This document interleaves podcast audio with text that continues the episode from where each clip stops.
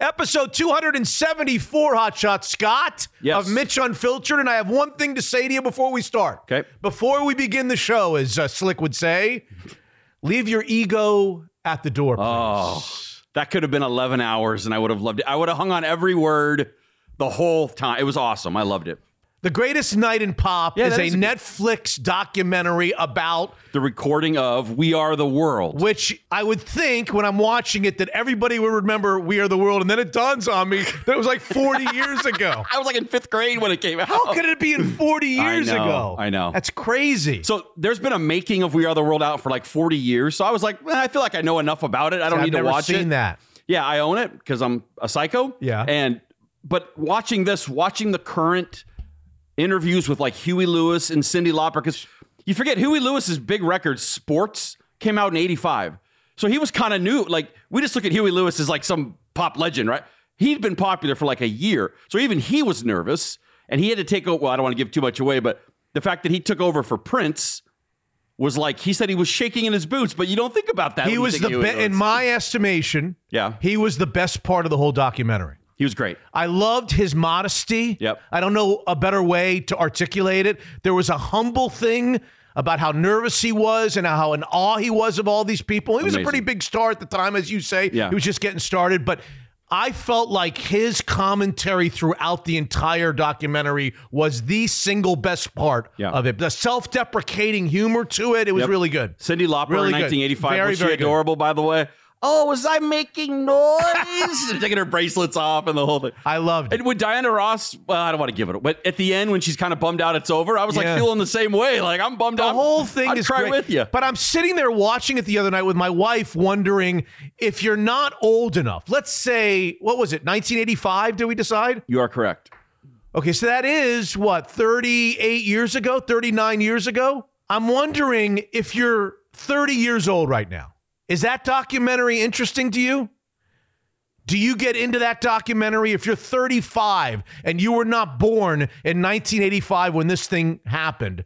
Are you interested in it? Or is it just us altacockers who remember it so vividly that it's that part of it that makes it so good? I do think you kind of had to be there.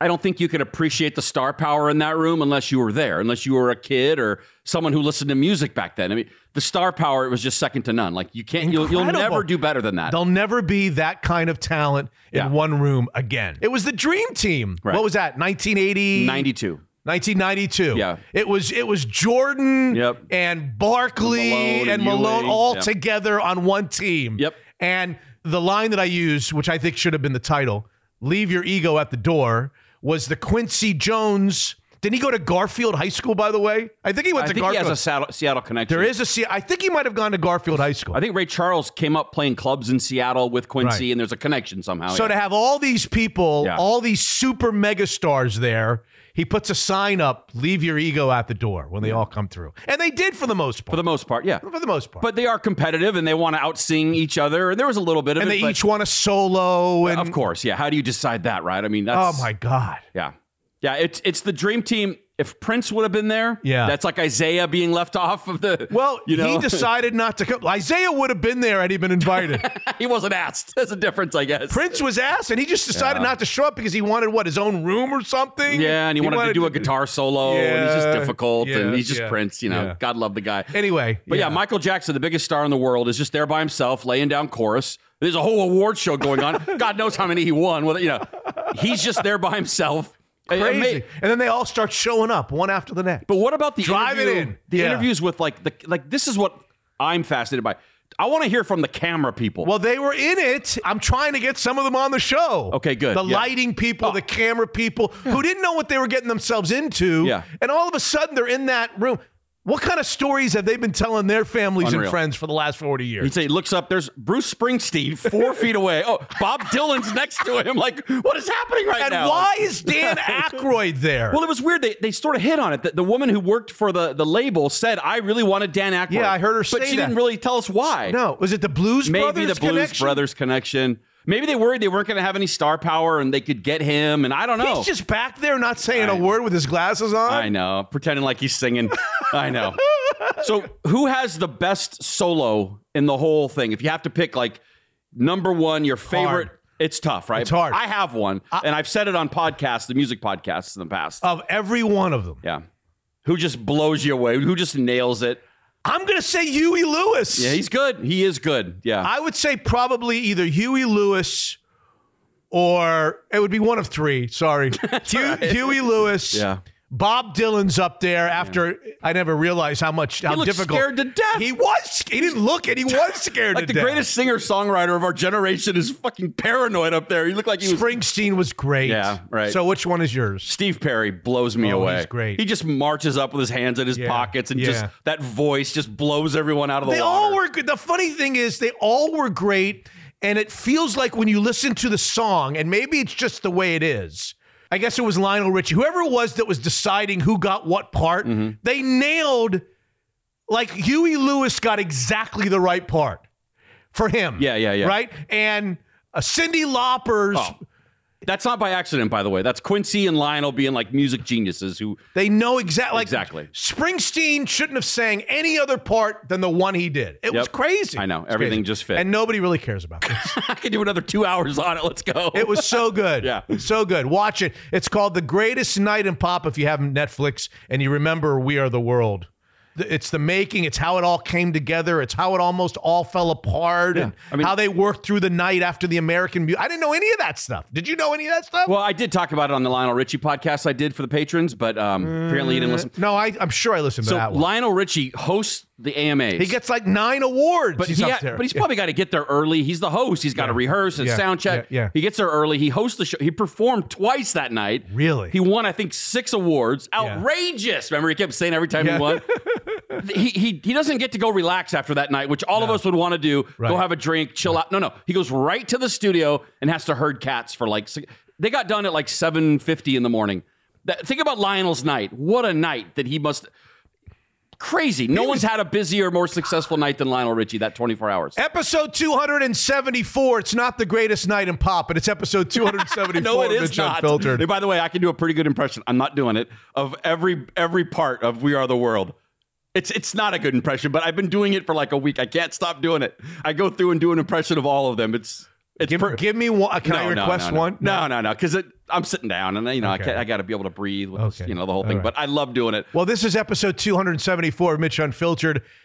Appleton, Wisconsin. Oh, hello. Appleton. Green Bay, Wisconsin. Oshkosh, Wisconsin. Hello. Wow. Sheboygan, Wisconsin. Hello. It's fun to say. Northeast Wisconsin. The truth is... that area code two seventy-four, episode two hundred seventy-four, Mitch Unfiltered, is actually not in existence yet. It's about to be turned on any day now. Oh. They earmarked it for the first quarter of twenty twenty-four. That's when area code nine two zero, that's the main area oh. code for that, that region. All these new area codes are because they're running out of phone numbers. So they anticipated running out of a phone number of nine two zeros in the first quarter of twenty twenty-four, and, and two hundred seventy-four is going to be the new area code. Now ask Levy when his kid's birthday is. He'll have to take a second to think about it, but this shit, he's all over. He's all over oh, when I they're going to turn it on. I got stuff, and I know we've got Mike Macdonald, and yeah, I know oh, we've got Mariners trades, yeah. and I know we've got a lot to get to on this episode two hundred seventy-four, but we really need to talk about Appleton just for a second. Go ahead. Appleton, Wisconsin. Do you know where Appleton, Wisconsin is? No, I think there's a comedy club there. I, I know that. Well, there's a hotel there. I know that because whenever the media goes Goes, whenever we used to travel with the Seattle Seahawks to go watch Mike Holmgren play against the Green Bay Packers, I was at at least two or three Seahawks-Packers games, playoff games. We always stayed in Appleton, Wisconsin, which is, I guess, an hour down the road, I think, forty-five minutes down the road from Green Bay. Sounds very K J R. Yeah, we'll shoot him out. No, that's where the team... St- I, that's oh, where okay. every- I think that's where everybody's. I thought it was an hour from, like, the stadium. Yeah, it was. Why not stay by the stadium? Because I don't think there was a lot of right. options in Green Bay, Wisconsin. Okay, but I don't fine. remember. I don't, I don't remember that being a K J R thing. Fine. Take it back. yes, they take it back. Yes, they're they spare no expense. They're gonna make. They're gonna be mad. They at spare us. no expense on travel. Typically, I'm sorry. Appleton, Wisconsin, is in the heart of the Fox River Valley. I'll have you know. Okay. In northeast Wisconsin, names like Rocky Blyer, yes. Tony Kubek, and Greta Van Susteren, all from Appleton, Wisconsin. Little Appleton, Wisconsin. A guy by the name of Brad Smith. He's the president and head of legal department at a little company called Microsoft. Oh, my old job, yes. I don't think you had Brad Smith's job. I didn't? No. Oh, shit. Okay, I thought I did. They were in big trouble if you did. Some man named Willem Dafoe. Do you oh. know Willem Dafoe, the actor? He's got a unique look, that fella. Four-time Academy Award-nominated actor like Platoon and yeah. To Live and Die in L A. But none of those are the ones, none of those are the most popular and most famous name from Little Appleton, Wisconsin. That belongs to a boy, a baby, that was born with the name Eric Weiss in Budapest, Germany. Born in like eighteen seventy-four in Budapest, Germany. Okay. His parents put the kids on a boat and they came over to the United States in eighteen seventy-eight when little Eric Weiss was four years old. And they settled, of all places, in Appleton, Wisconsin. The boat took a wrong turn. Holy shit. How did we get here? What the hell? Where's the St- Statue of Liberty and all that? And little Eric Weiss, hotshot, yeah. was consumed with magic. He loved magic. Oh. In particular, he fell in love with escape magic. Yeah, like my least favorite, but yes. That's your least favorite? It's so stressful. I hate it with a passion. He was the son of a rabbi, and he decided he was going to give magic a run, yeah. but he didn't want to go by Eric Weiss. Yeah. No, he actually lived in a part of Appleton called Houdini Plaza. Mm. So he changed his name to David Copperfield? Yes! Nice. He's older than I thought. Holy shit. Young Harry Houdini wow. is from Appleton in Wisconsin. And when you see somebody escape from something, like even in sports, we use it all the time.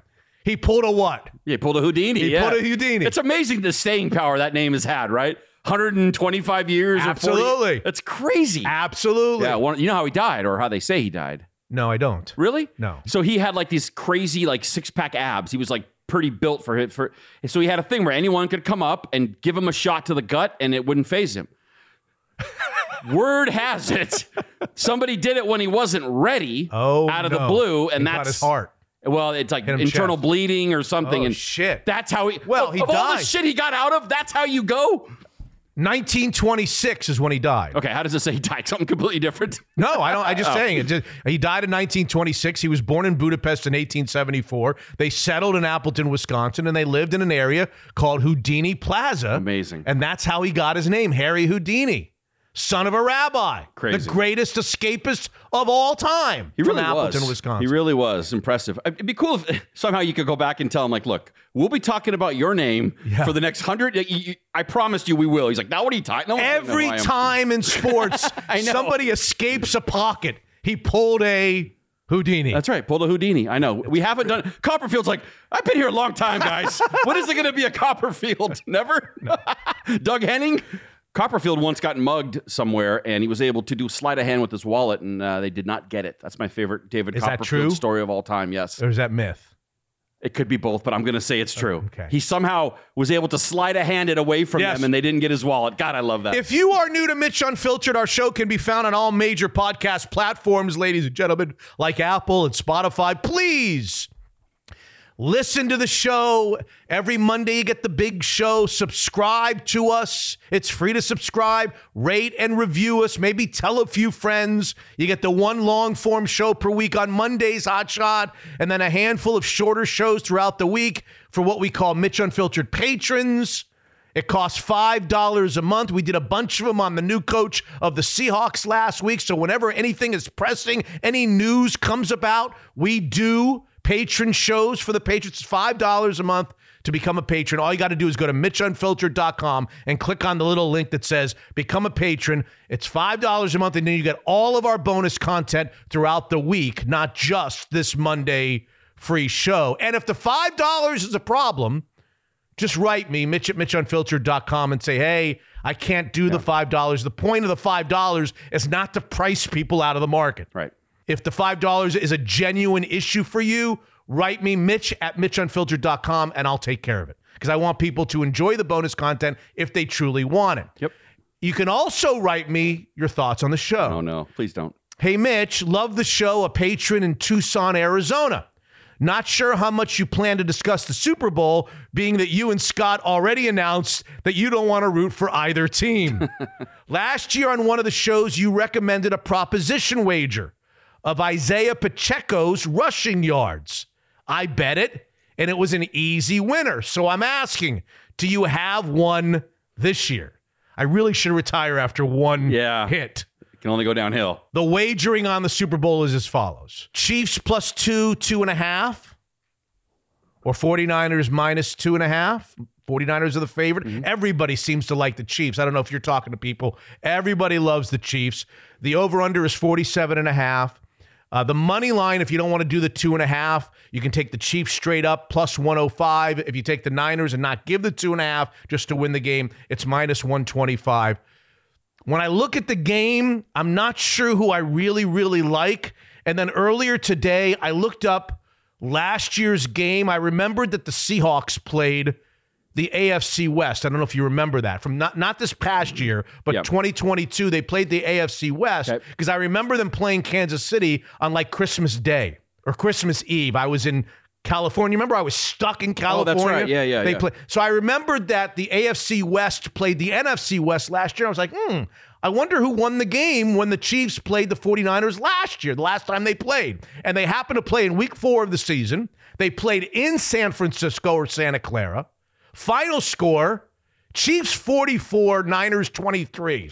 Okay. They had all the great defensive players that we know that San Francisco has. And Mahomes went for twenty-five of thirty-four, four hundred twenty-three yards and three Yeesh. touchdowns in San Francisco. Now, you might say, hold on a minute. It wasn't Purdy. It was Garoppolo. Yeah. Well, Jimmy G threw for three hundred three yards in that game and two touchdowns, and they still lost by three touchdowns. And there was no, for Kansas City, no Tyreek Hill.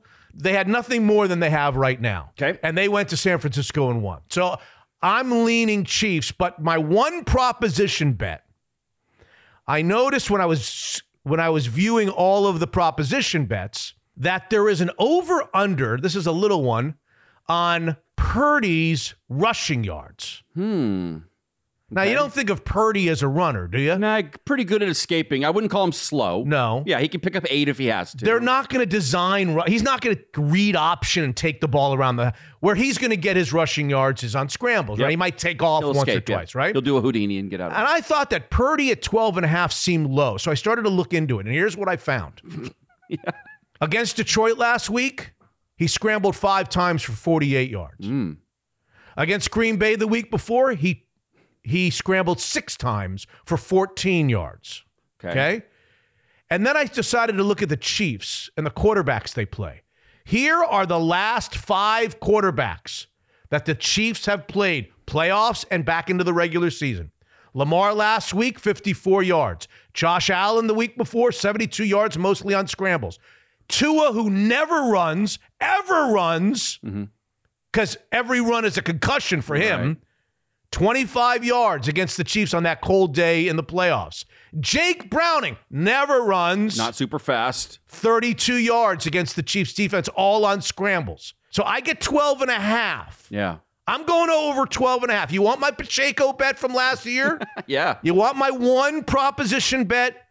I'm going Purdy over twelve and a half. He takes off one time where the, the protection breaks down and he scoots for fifteen and boom. Remember now, in the N F L, it's different than college. Yeah, I got I got to remind when you. When you get a sack, it doesn't count. It does not it. count yeah. against you in the N F L. It does in college in your rushing yards. Yep. So any sack, the only negatives that you get is if you actually on a design run, which he won't have design runs, yeah. loses yards. All he's got to do is escape the pocket, pull a Houdini, yes, and go for over twelve and a half yards, and we win. I'm going to head to Snoqualmie at the old uh, casino. I'll be that's right my, back, okay? That's my blue plate special. Will you be betting that? Yes. Really? Yes. Okay. Well, I bet the Pacheco one last year. Oh, you year. did? Okay. Yeah, I'm going to go to the yeah, I'm going to go to the Snoqualmie casino out near you. I'll probably put a wager on the game too because I feel like I need to have a side. Yeah. So I'm thinking I'll just I'll just bet the Chiefs on the money line, not, not like take it. the points. Yeah, just yeah. take the just take the Chiefs and get plus one oh five. But I'm definitely putting money on over twelve and a half. Hold me I to like that. It. Let's go. Guests on this episode two hundred seventy-four. I know I've lost my credibility, but I'm going to say it again. Really good informational guests. Okay. Really good guests. Guest number one is my old pal Jason Lockenfora. Where does he live? Baltimore. Who does he watch closer than any other N F L team? The Baltimore Ravens. What defensive coordinator has he watched every day for the last two years very, very closely? That guy that the Seahawks hired. Mike yes. Macdonald is his name. Too. What a fool believes. That's right. I'm just going to say, if you're a Seahawks fan, you want to listen to the Jason Lockenforth segment. Okay. And we know Jason doesn't hold back. He doesn't no, give no. vanilla in, answers. In fact. If he hated Mike Macdonald or loved him, he's going to tell you. Before we even get to Mike Macdonald, uh-huh. he told me some stuff on the show about Ben Johnson, mm.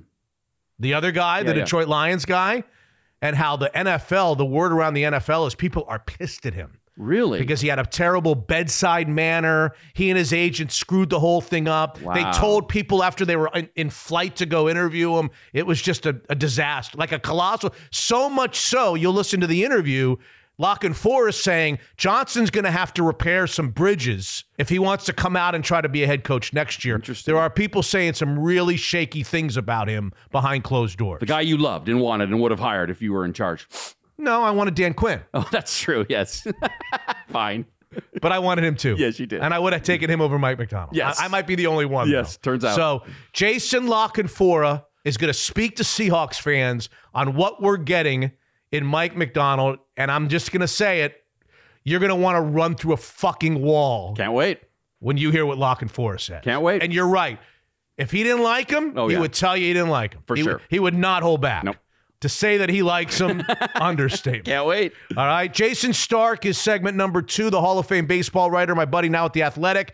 He's going to surprise you a little bit with his thoughts on the twenty twenty-four Seattle Mariners, who made a couple acquisitions. We'll talk about it during the other stuff segment. Yeah, making some moves. Yeah, he's going to give a, a different perspective on them and the American League West and their chances this year, which I was actually a bit surprised to hear. Okay. And then Danny Kelly, a senior N F L writer for The Ringer. Mm-hmm. There's been some major conflicting reports about Michael Penix Junior at the Senior Bowl. Yeah. Was he good in practices? Was he not good? Did people like him? Did people not like him? We've heard all kinds of different beliefs about him at the Senior Bowl. Yeah. Danny Kelly was at the Senior Bowl. Nice. He covered every practice. He talked to all the N F L scouts on the sidelines, and he will tell us the truth about what Michael Penix did or didn't do in Senior Bowl practices. Plus, he thinks there's a shot, an outside shot of three or four Huskies in the first round wow. of the N F L draft. He'll talk about what the Seahawks might be looking at at number sixteen mm-hmm. and all that jazz. Oh, and they were all talking about because the Senior Bowl practices coincided with Mike Macdonald signing with the Seahawks. Yeah. So all the N F L people that were there were talking about Mike Macdonald. And again, you can't find, and we'll talk about him in segment one, you can't find anybody that has a bad word about this mm, guy. Great. Everybody says this guy is unbelievable. Love it. Too good to be true. Does feel that way right yes. now. I haven't even heard the interview and it feels that way.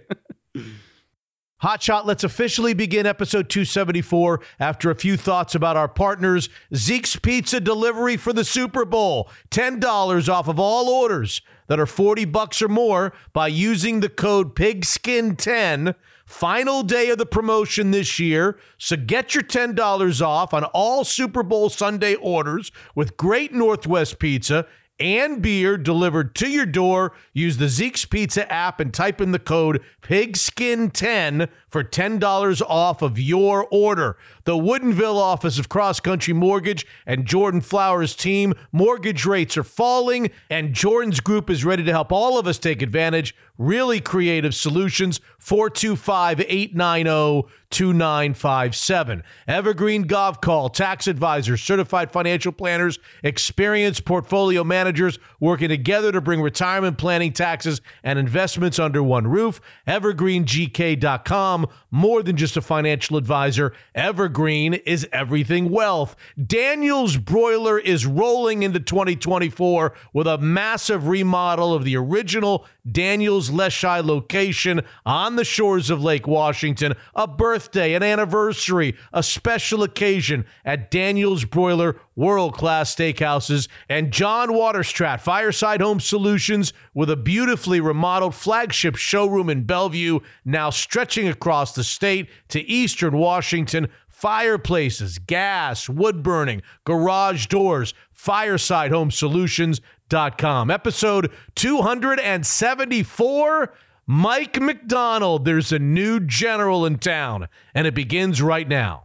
Unfiltered. Six weeks ago, That's right, if yeah. you had asked me, what's the name of the offensive coordinator of the Detroit Lions? Yes, I have a podcast. I probably would have said, I don't know, John Schmagegi. Right. I don't know. And if you would have asked me, what's the defensive coordinator's name of the Ravens ten or twelve weeks ago, I probably would not have been able to come up with Mike Macdonald. Unfiltered. Here is a man who is a ninety-five percent first ballot Hall of Famer who played twenty-one years and the shittiest five years of his career, unque- not even close. Yeah, not even close. Happened to be, not when he was thirty-eight years old, right. when he was twenty-six in Seattle. Mitch is unfiltered.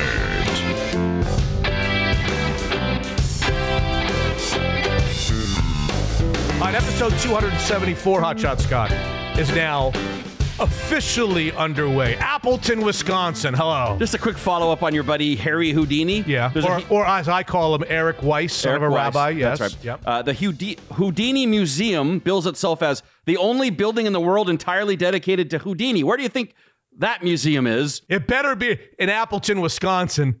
Scranton, Pennsylvania, of all effing places. God. We're back to Scranton. Something we've talked about a million times on this show. For you know, your family's from there. The whole two thing. two episodes ago was episode two seventy-two. Area oh, code of Scranton, shit. Pennsylvania. Why is the why does Scranton, Pennsylvania have the? There's one in New York, I guess, too. There's probably a bunch of different. I don't know Jesus why Scranton puts its nose into everything. I don't know. Great question. Mm. By the way, I got to tell you, I love Jeff Perlman on the last episode. Oh, did you listen? Can we get more of him? Did he talk about Otani jerking off? I mean, did I have to hear that? I mean, Perlman just lets it go. He doesn't give a shit what anyone thinks, man. He, no, he was really There good. Might have been a couple F-bombs in there. Yeah, yeah. There, there was. Yeah. And he was just awesome. Oh, I'm glad that you it. listened. Yeah. I listened to your work. Yeah, but... It, one out of every four episodes. But that was good. Thank you. I picked a good one to listen to, yes. Yeah, he's good. He was pretty funny, man. I Did you hear it. him bust me on the Tupac? Oh, he didn't hesitate to bust you on the Tupac. Okay, let's let's be clear for your audience. Two minutes ago before we started recording, you yeah. called him Tupac. That's right. And then I'm he like, asked, thank you. Thank you for that. You could name five rappers. He asked you that, and you you bailed, but I think you could probably, if you had to. Hey, your rap's been around for fifty, sixty, I don't know how yes, long. I could. You could, yes. Yeah. And Barry Manilow's not one of them. No. Oh, no. Billy Joel? Not. Sorry. Nope. Sorry. M C Joel is not one of them. Oh, no. God. Yes. Well, there's an old expression. I don't know who was the first to say it, Hot Shot. It goes something like this. If something seems too good to be true, it typically is.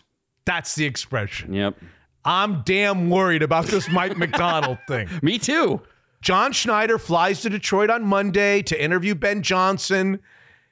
He may or may not have found out mid-flight that Ben Johnson wasn't really all that interested. Yeah. And then Ben Johnson started telling people, I want sixteen or fifteen million dollars a year. And he pissed off the Washington Commanders. And he pissed off the Seattle Seahawks. And he pissed off everybody else in the N F L. Now everybody's mad at Ben Johnson. So Schneider and the group descend upon Detroit on that Monday a week, last week. Mm-hmm. And then they go on Tuesday to Mike Macdonald. They hire him on Wednesday, he flies to town. They party at Daniel's Broiler. Mike Macdonald and John Schneider have a couple of pops. Yeah. It's crazy. You can't find one person in the N F L, around the N F L, even Seahawks fans. You can't find a person to say one, forget bad word about the guy. How about a mediocre word that yeah. he's just... Matt, in some certain regard. Are you talking X's and O's, personality, everything? Hotshot. Everything. Okay. Everything. Yeah, I'm getting nervous. He is too perfect. He's the best defensive mind in the National Football League. He's an incredible leader and innovator. He graduated summa cum laude at Georgia. You know these people that, like, have everything going for themselves? Yes. He married an N F L cheerleader. Oh, boy. He's a great guy. He doesn't seek out attention. He's modest. He's honest. He's genuine. He's a can't miss. I'm reading to this. He gets more pressure on quarterbacks than anyone in the N F L, oh. and he doesn't blitz to do it. Now we're speaking Levy's language right here. The Michigan defense that won the national championship by beating your beloved Washington Huskies, yes. built by this guy a year earlier.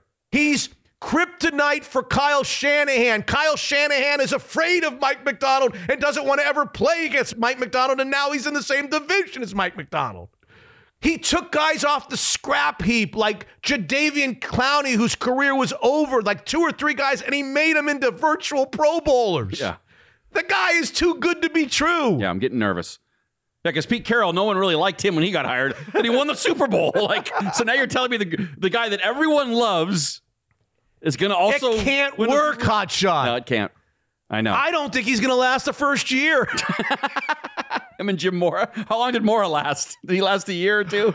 One. Yeah, one. Yeah, yeah. They actually fired him before he knew it while he was addressing the media about his second year. They were down down in L A hiring Pete Carroll. Oh, yeah, that's right. Oh. Yeah, this this is exciting, though. I mean, I hope it all works out. I just, you know, at some point, you got to have the horses, though, right? You got to have the guys to do it with. So. No, this guy is so oh, good. He, he he could take eleven school kids and make him into one of the best defenses in the N F L. I hope you're right. I guess what I'm trying to say is everything about this guy is anti-Mitch Levy. Okay. Because I am the biggest believer that you will ever find in this world of keeping the bar low.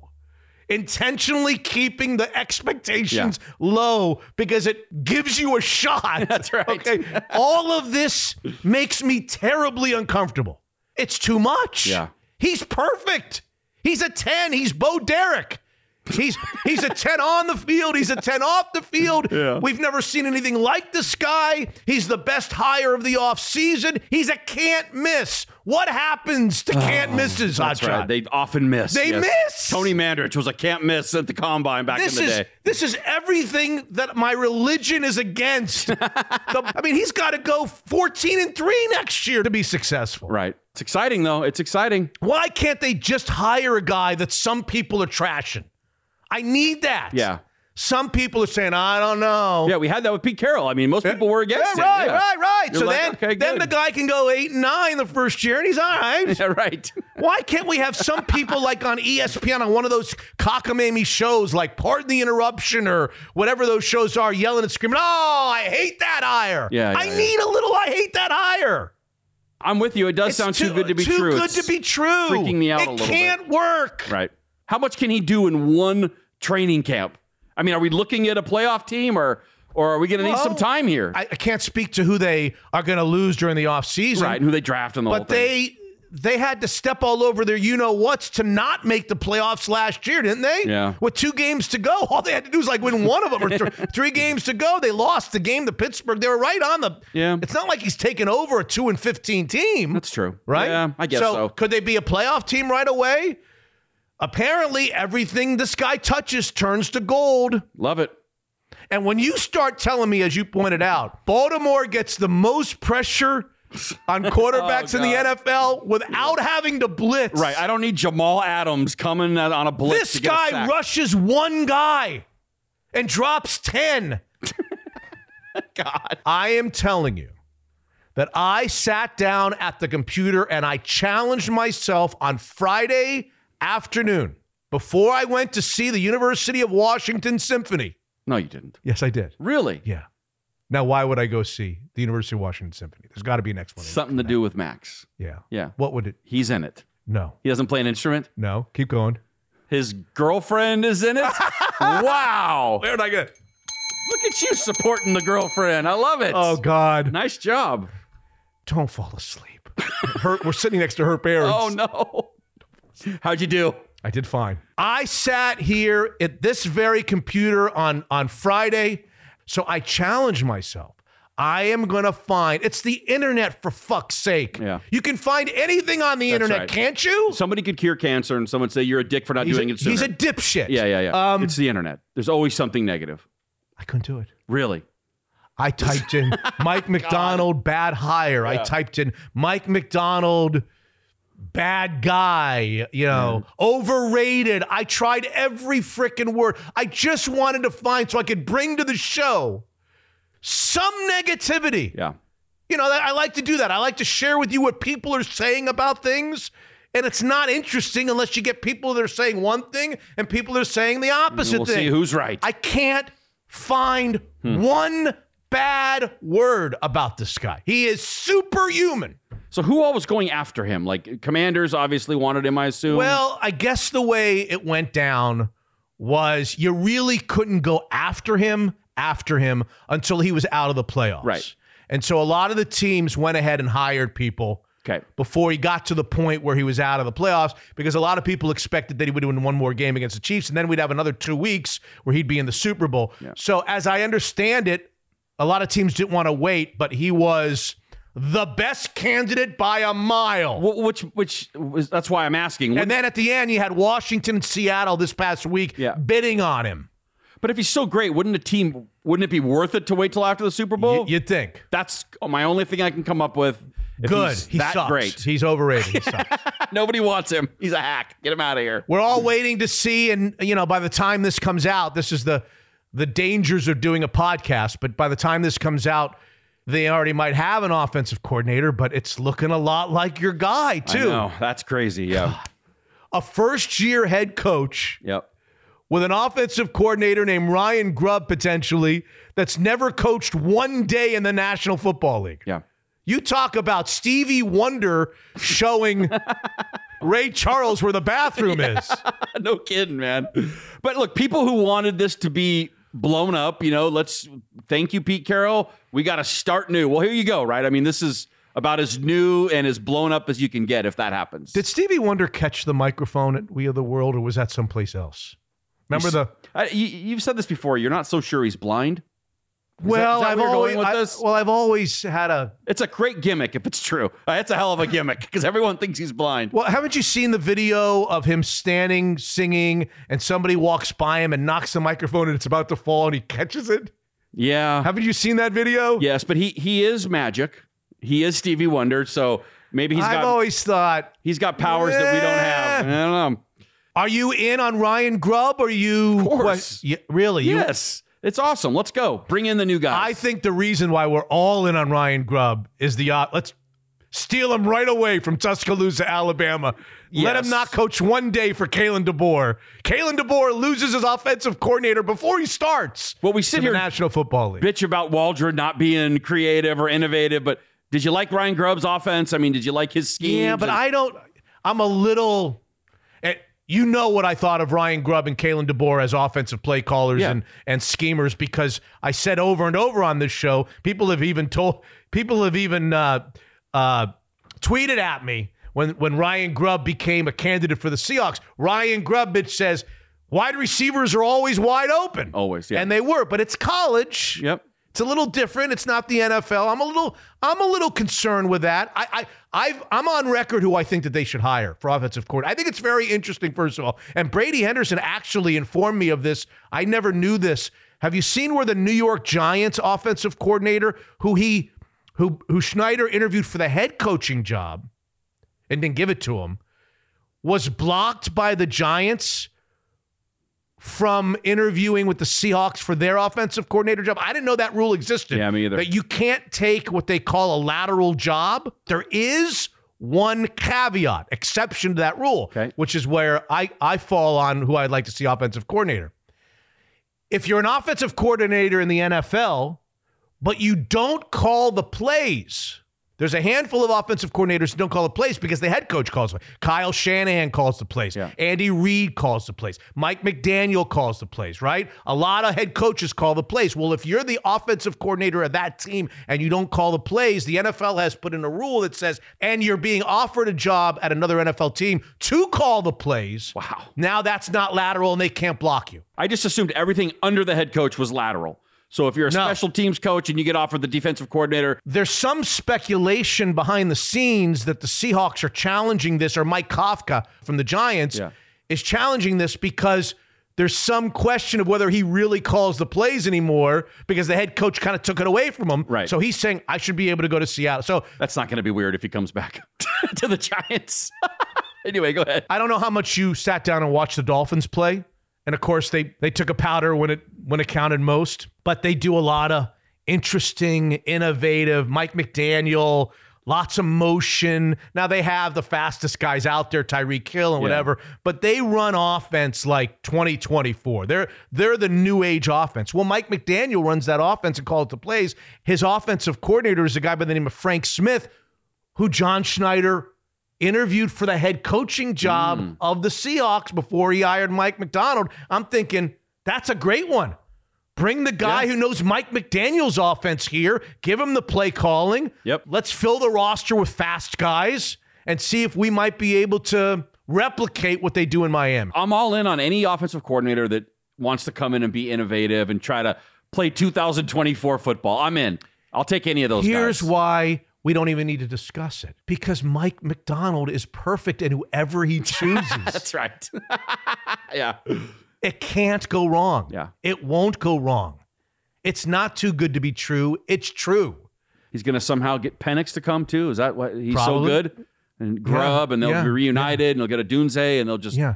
And he's so respected around the league, this Mike Macdonald. I've been told that if he asks other head coaches around the league to not draft a guy above them, yeah. just to let him go, yeah. they'll do it for him. He's turning into the Chuck Norris, all the Chuck Norris stuff, right?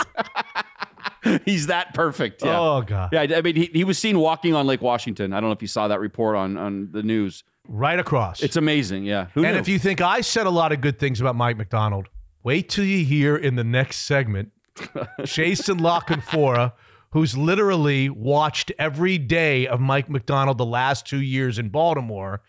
What do you hear what LaConfora has to say about the Seattle Seahawks' new head coach? She's back. Katie Versio, Director of Financial Planning, Evergreen Golf Call. Hi, Katie. I understand there's a special anniversary or birthday over there in Bellevue. Yes. Uh, Evergreen is celebrating our fortieth anniversary this nice. year. Nice. Very, very nice. So that means the new Make Mitch Look Foolish quiz is a fortieth anniversary special this week. That's right. Okay. I'm ready. Go ahead. So it's been an interesting year in the market. Overall, the S and P five hundred is up about eleven percent for the year. Last time when we spoke in July, it was up about nineteen percent. So okay. there's been some okay. volatility over that time. Okay. But I'm going to see how much you've been paying attention. Okay. First question, what is the return on value stocks for twenty twenty-three? So value stocks are blue chip companies that trade at attractive valuations, often pay dividends, things like financials, Costco, companies like that. Mm-hmm. Value stocks, are they up seven percent, two percent, or down? one percent. I would think that they're up because overall the market is up, but I'll just say two percent. How about that? Unfortunately, they're down one percent. Oh, really? It's quite the diversion where what we're going to look at in question number two, yeah. we're going to turn to our focus on what's the return on growth stocks. Right, right. These are companies like Tesla, Meta, Google, some of the big tech giants. Mm-hmm. So are those stocks up thirty-one percent, twenty-four percent, or five percent? So if the value stocks are down too, these have to be up big, big, big for the numbers to make sense. So it's either twenty-four, thirty-one. I'll say the thirty-one percent. So they're actually up twenty-four percent. Oh, no, vote for two. So you can see there's a big diversion between these different areas of the market. And really, there's only a handful of stocks that are driving the market return this year. So while overall the market's up, it doesn't tell the full story. Which means I'm on the precipice of going zero for three. Let me see if I can salvage one for us, Katie. Go ahead. All right, I'll give you an easy one. It's oh. a true or false. Okay. So true or false, the return on the bond market is negative for the year. Well, that That has to be true if the if the stock, well, it doesn't have to be, but most likely that's true if the stock market is thriving, right? That's true. The bond market is down over three percent this okay. year. So I go one for three, and in baseball, three thirty-three makes me an all-star hitter. I'm going to stick to that. We love Evergreen Golf Call, a terrific partner. Start your search and learn all about them at evergreen g k dot com because they're everything wealth. Unfiltered. I understand where, where this organization wants to go, and I feel like we're aligned on how we want to get there, and I'm just juiced to go do it. And there's no, there's going to be no secrets, secret thing of, you know, scheme or secret plays that are going to get us there faster. It's going to take a lot of hard work. As we all eagerly anticipate a new era in Seattle Seahawks football, not many people have watched the Mike Macdonald years in Baltimore as closely as our next guest, my buddy, Jason Lockenfora. How are you, Jace? I'm doing very well. I hope everything's going good in the Pacific Northwest. I'm very excited to see uh, Macdonald and Schneider make beautiful music together. This should be fun. More importantly, I need a report on Rocco's basketball game today. They're good. Yeah, as long as they play the minnows, they're good. It's tough. Baltimore Catholic League basketball is no joke. No? You know, new coach, first year. They're hanging in there. Okay. Before we get to Macdonald, are we just accepting the Ben Johnson explanation, which is he wanted too much money? Or is there something underneath all of this?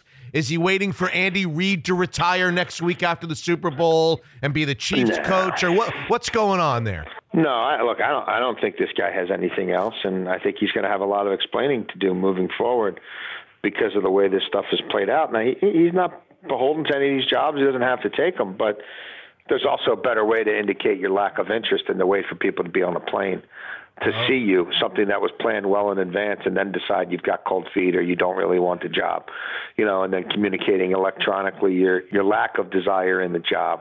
He needs to pull himself together there with his agent, Richmond Flowers, and get their head out of their asses. And there's ways to handle this stuff with a bit of a bedside manner that, that doesn't create the kind of situation he's in right now, which is, you know, he said, he said, and it's just a lot of drama for a dude who's never coached a day in his life as a head coach, really anywhere. I think highly of his work, but uh, this is a suspect handling of his interest. And it was weird before the process even started with some of the reports. And I had heard the same thing. I didn't hear from a credible enough source to go with it. And I don't know about, you know, the fifteen million. I, I don't know how hard and fast that was. But again, there were already odd stories coming out about Ben Johnson before this process finished. And there's odd stories continuing to come out about Ben Johnson well after now, right? Wow. Basically a wow. week after he pulled out of contention. So there'll be a lot of pointed questions asked of him in the future. I, I'm sure he will get other opportunities to talk to people, but I'm not so sure that somebody else won't be the one slamming the door in his face next time. Did John Schneider know, or did he find out once he got there on that Monday to Detroit? What happened? Do you know? I don't know exactly when Seattle found out, but to their credit, they had, you know, done a credible search. And I, I think that it was pretty easy to identify of this entire group of candidates going back to before the process began, whose body of work as a coordinator, as a first, you know, potential first-time head coach, current coordinator, who from that bin had most distinguished themselves by their craft.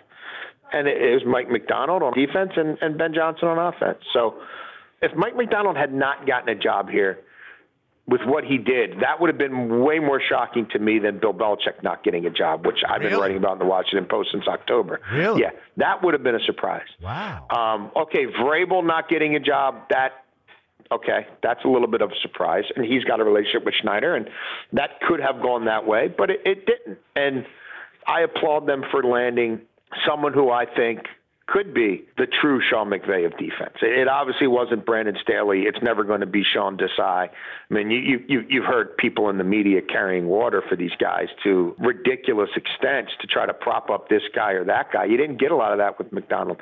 You just had to watch the games. You know, you just had to watch the film. You just had to go through the, the numbers after these games and after the film. He's been nothing short of tremendous. I haven't heard a bad word about him. You won't.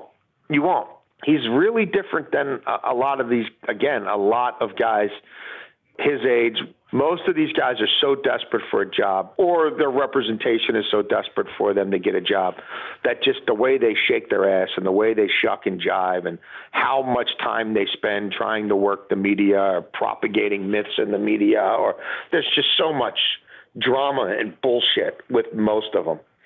And that's just not this guy at all. He's the least politicking, least look at me, dude, you're going to find. Things find him, because if you're paying attention, you're going to find him. And I think he understands that the way he goes about his business works for his teams. It works for him. And, and you know, if that invariably attracts other people to you, then so be it. But the way he coached through this whole process, again, go back to the playoffs and look how many guys pissed down their own leg when they knew everybody was watching them, and they had more interviews to come. I mean, look how many of them changed their style or got too cute or tried to show you how smart they were. This guy just continued to go about systematically destroying the best offensive minds in football. How'd he do it? How is his philosophy different? What makes his defense different? There was a big problem around here stopping the Cincinnati Bengals, and it got Wink Martindale fired. Just go look at Joe Burrow's numbers before this defensive coordinator change was made here versus the Ravens and since. Like, job number one was, okay, we can't seem to stop the Bengals from generating big play after big play. And some of it was curbing down and tamping down on how much they blitzed and how they blitzed. But really, it was getting a whole defense to change his spots. I mean, the, the, the culture here was bringing six, seven, and eight, and, you know, we'll zone it up a little bit when we have to, but that that went from being an appetizer to the main thing, and, and not just zoning it up or not just being a cover three team, but, like, literally, we can win in quarters, we can win in cover two, we can win in cover three, we can win in cover six, depending on the situation, depending on the opponent. He's a shapeshifter. And again, if you study who they faced here, they come out of a bye. And McVay got him a little bit. McVay's the only guy who ever got him.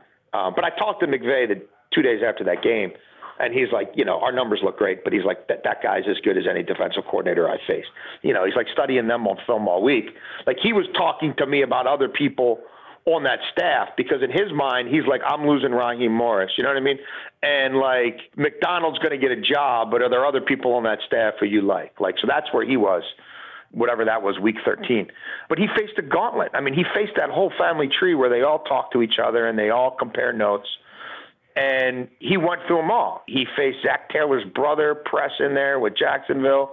He faced McVay, and he had faced, you know, Zach Taylor already a couple more times this year, and then he comes out of a bye and he faces McVay. He completely emasculated Kyle Shanahan and Brock Purdy on national T V, punched them in the face, stole their lunch money, sent them home to mama.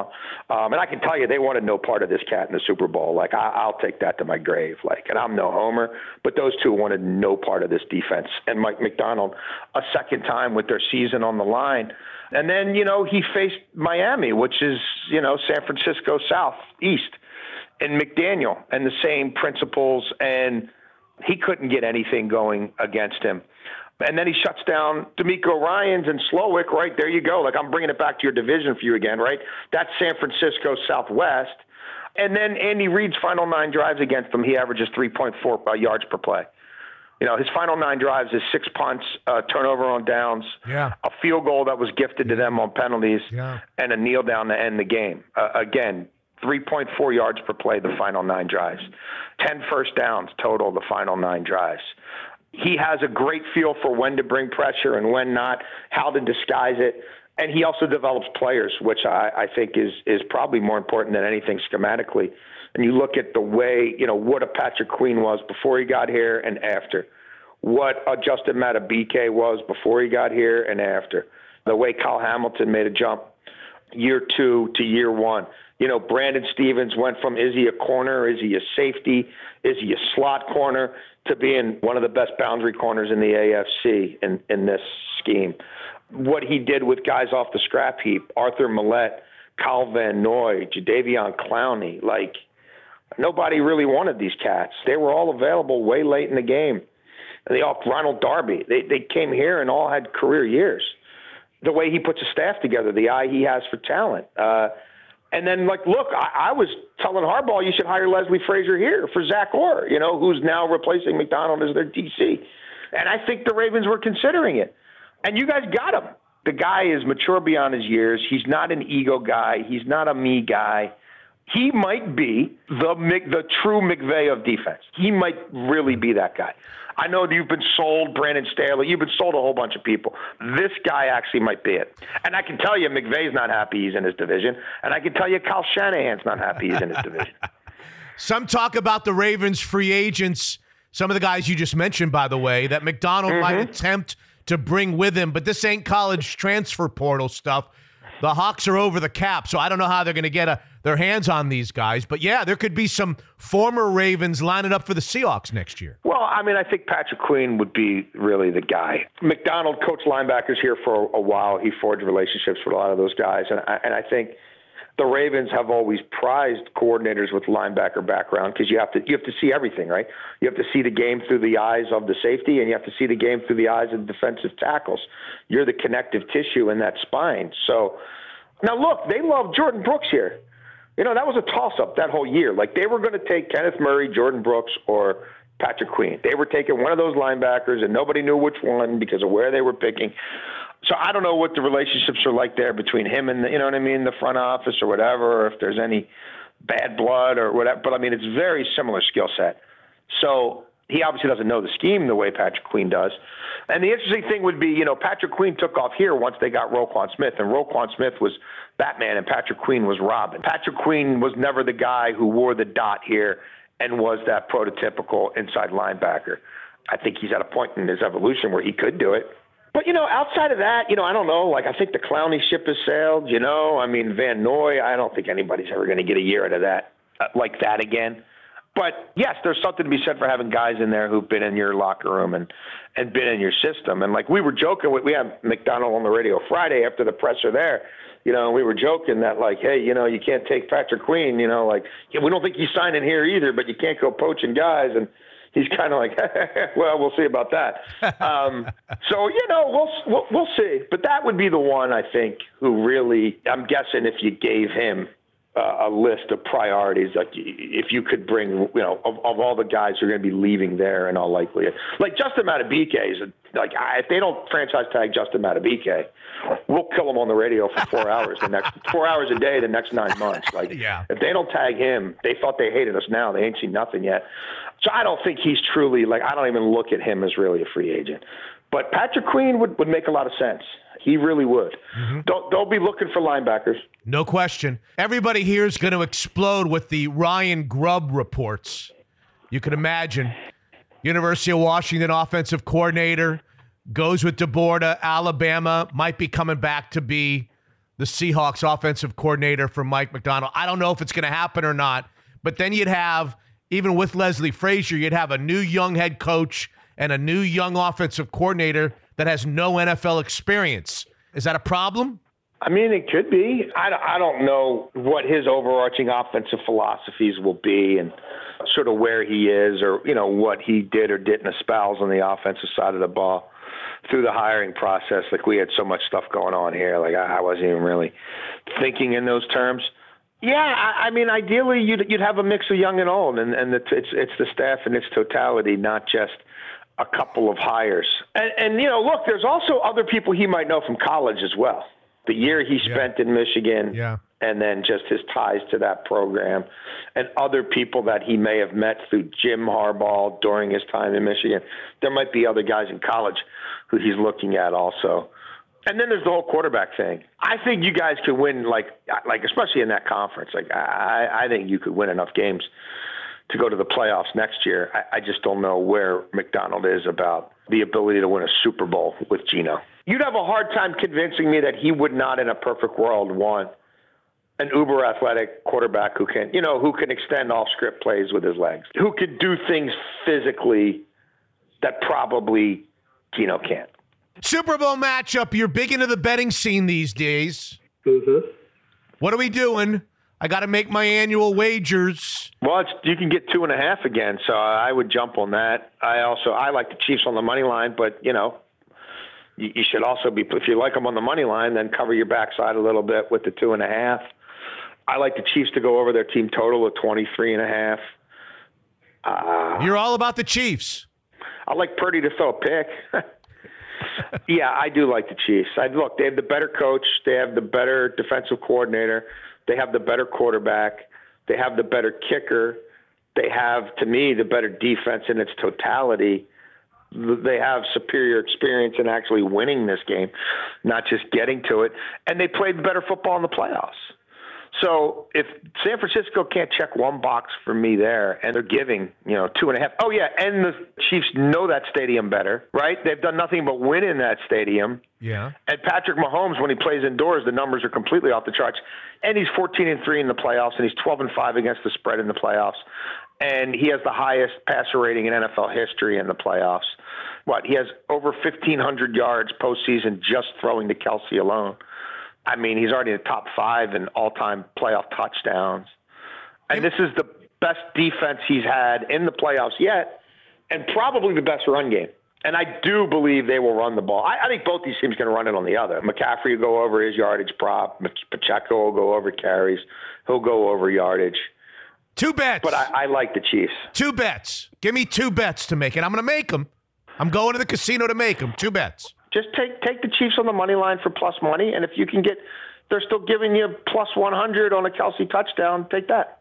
It sounds like if I can't get that, then maybe the running backs going over their totals. I like the running backs over their totals. I like Kyle Juszczyk over uh, one and a half receiving yards. I like Noah Gray over one and a half receptions. Wow. I like Deebo Samuel over thirteen and a half rushing yards. And Purdy to throw a pick. I like that, too. I'm on my way to the casino now. Thank you, J- J- Thank you, Jay. Enjoy, brother. Enjoy Mike Macdonald. You guys are going to love him. I love it. I, I'm ready to run through a wall for him after listening to you for the last twenty-five minutes. That's for sure. Yeah. No, seriously, just look at what the Bengals did to these guys before he got here and after. It'll blow your mind. Love you, Jason. My best to you your got family. It, brother. Best to your family. Same, Thank same you. To yours. Okay. Thanks, bud. Hey, it's time to welcome back Lindsay Schwartz to Mitch Unfiltered, Daniel's Broiler, Special Occasions.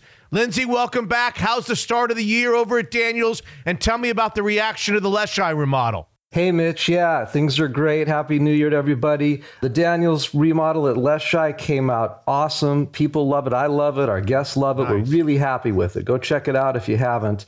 Holidays were fantastic. January, of course, is a little bit slower. Now it's time to roll into February and, of course, Valentine's Day, which is uh, one of the greatest greatest weeks of the year for us. No better place, none, than Daniel's Broiler for Valentine's Day. Now, Lindsay, Valentine's Day falls midweek on a Wednesday. Is that good, bad, or don't you care over at Daniel's Broiler? Oh, Mitch, it's the best. Let me tell you something about the restaurant business.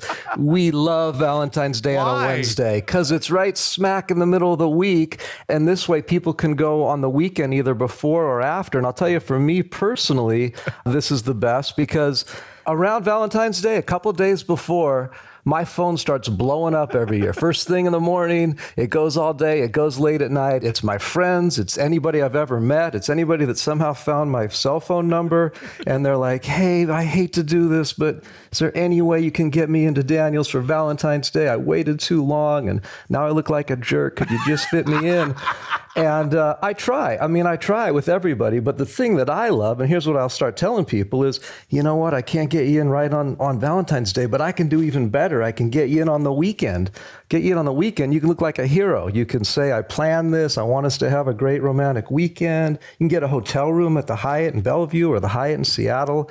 There's all kinds of options. So I love it. And I'm going to be encouraging people to do the weekend. And when it's on a Wednesday, that means you can do the weekend before or the weekend after. Nice. Everyone's a winner. Everyone. Well, kind of. What if we insist on going on Wednesday, Valentine's Day? Any shot or no? I'll tell you what, if you haven't made your reservation by now, you're not going to get one. Unless your name is Mitch Levy, uh, maybe. So should I give everybody your cell phone number on Mitch Unfiltered to yeah, call you? Yeah, please do. Let me say it right now and then post it on uh, Twitter uh, and on your website.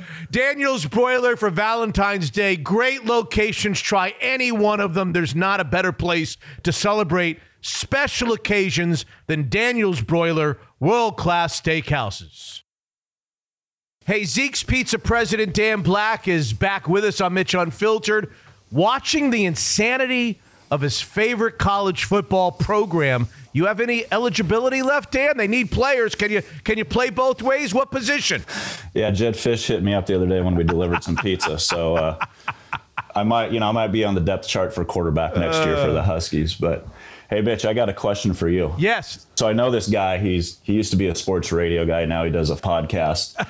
He's a great interviewer because he shows genuine curiosity. And I thought about you a lot. If you and I were standing in the sports book in Mandalay Bay, would you have put a bet on the Huskies in the Pac twelve championship or the Sugar Bowl? I would have bet them in the Pac twelve championship for sure. Yeah. I would have bet them in the Sugar Bowl for sure. And then yeah. I would have bet him in the national championship game. that's, for that's sure. What I thought. All right. Uh, Curiosity cured. You got it. The Pigskin yeah. ten promotion has been a hit. We used it here during the national semifinal game in the Sugar Bowl. Tell everybody about it. Are we keeping it rolling through the N F L season and the playoffs and the Super Bowl? Yeah, no, Pigskin ten, like we've talked about, super popular. It's rolling through the Super Bowl, active on what we call football days, which is Thursday, Saturday, Sunday, Monday. Mm-hmm. And it's ten dollars off any order of forty dollars or more, so thirty dollars after the discount. Easiest way is on the app or online. You just enter the code. And like I say, the idea is that if you're ordering pizza while you're watching football, it's a no-brainer. The Kraken have gotten hot all of a sudden, Dan. How about Kraken happy hours down near the uh, the building? Yeah, no, our Belltown location, as you know, is kind of Kraken Central. We got a great bar there. We run great happy hour specials and stuff. And I know you're Mister I don't drink beer, but trust me, five or six bucks for a pint is good. We got cheap slices. Nice. Uh, it's active and fun in there. We got all the Kraken pregame and hockey on and stuff, so that's a, that's a great spot. I love how Zeke's Pizza has connected with sports, especially sports locally. We love Zeke's Pizza, a great partner of Mitch Unfiltered, homegrown in the Northwest. Unfiltered. Polanco lifts one deep to right field, and he just changed the complexion of this game with one very important swing to the upper deck in Houston. It's hard to believe, but Major League Baseball's spring facilities are about to heat up. I can't believe it. Won't be long now until the world sees Shohei Ohtani in Dodger blue, Juan Soto in Yankee pinstripes, and Jorge Polanco in Mariners teal. Which of these don't belong? Ladies and gentlemen, there's only one man who can make the case that the impact of those three items are the same. Polanco in Seattle. And that's my friend, my old friend, Jason Stark, Hall of Famer and The Athletic. How are you, Jason? Mitch, I'm awesome, man. How's everything with you? Everything is good. I almost feel like I'm supposed to ask you a trivia question to start, so I'll ask you I'll ask you a really easy one. I want you to list all the major league players in the history of the sport, every one of them, that have had sixty homers or more, sixty doubles or more, and sixty stolen bases or more in their first two major league seasons. I want to know from you. I want you to spend the rest of our time together listing every single one of those guys. Yeah, I mean, Julio is the answer to that question. He's pretty good, man. He is pretty good. Like, we've reached the stage now. If you were drafting him or Mike Trout, you would take Julio. It's been a maddening offseason, as you know, for Mariners fans. Year after year after year, Jason, we're told by Jerry and ownership, be patient. They'll be active in free agent spending and payroll increasing when we're close. When we get to the point that we're close, then you're going to see us be very, very active. And now the team is close and on the precipice, and we get an offseason of cable T V drama and essentially giving Jared Kelenic away to a team that would take other contracts and nothing but injury-plagued, cheaper acquisitions. Say something that will make us Mariners fans feel better, Jason. Hey, uh, if the season started this afternoon, which is unlikely, I, I, I could see the Mariners winning the A L West. I think it's a coin flip. Who's better? Really? Them, Astros, Rangers. I I really do. Like, we can talk about the all the cable T V stuff. It's hung over the offseason in many ways, not just in Seattle. But here, I guess here would be my question. Who in the American League West has gotten better? Right? Have the Astros gotten better? They, they added Josh Hader. They also lost three guys in their pen who were really important. The Rangers, I know they won the World Series. Uh, they have no money. A much worse level of T V uncertainty. They've got massive health issues, massive. Jordan Montgomery's been waiting around all winter to go back there. They keep telling him they don't have the money. So given all that, who is definitively better than the Mariners? Tell me. Well, I would say to that that the Rangers and Astros start the race ahead of the Mariners. They were better last year. They were more talented. They had a better roster last year. So if nobody gets better, this is this is a very amateurish answer, as I've been giving you for about twenty years, but it's the best I can do. It feels like those teams start ahead and remain ahead. Yeah, although weren't the Mariners in first place with a week to go in the season? Yes, so yes, they're pretty yes. close even then. Let's break down the Mariners, okay? Rotation. How many teams in this sport have a better rotation? It's a really short list. Okay. You wouldn't need all five figures on this hand. Okay. Uh, bullpen. I mean, I think they'll miss Justin Topa, but still potentially dominating bullpen, wouldn't you think? Yeah, yeah. Uh, okay. So they've got the run prevention part of it covered. And then the lineup, it's it's really hard to know exactly what they're going to be. Um, it's going to be very different. They were obviously trying to field a team that did not feature six guys who struck out one hundred fifty times. So I I think they've accomplished that. They still have a couple. I'm a fan of Mitch Garver. I'm a fan of Polanco. You are. When they're healthy, both of them have been really productive. Look at every full season in the last five years. When they've been healthy, they've been way better than league average offensive players, way better. But there is that when they were healthy part. Okay, so you don't know how healthy Garver, Polanco, Haniger, the artist probably known as Mitch Haniger, will be, and that's going to go a long way to determining what they are offensively. We're in an age now where strikeouts are insane.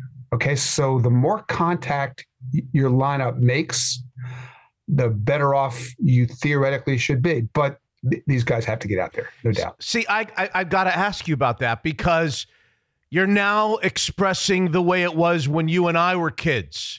And and judging by the looks of you on Zoom, I was a kid a lot longer ago than you. I, I, I thought it was the other way around. Wait, what? It used to be the other way around. But a couple years ago, everybody started telling me, Mitch, the game has changed. Strikeouts are fine. We just want guys to hit the ball out of the ballpark. We don't care about singles and doubles. We don't care about contact anymore. And so it took me a few years to get used to that. And now they're telling me the, the, the Mariners struck out too many times last year. So I, now I'm, I don't know whether I'm coming or going. Which, well, uh, what are the odds the Mariners are top ten in baseball on home runs?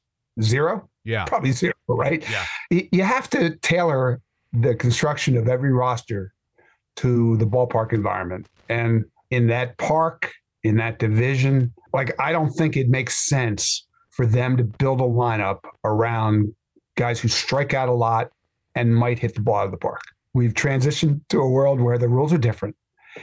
So in, a, in an era where there's so much information and there's so much technology helping pitchers design pitches that have literally never existed in the history of baseball. You know, they have, they have shapes and breaks that hitters standing at home plate have never seen in their lives.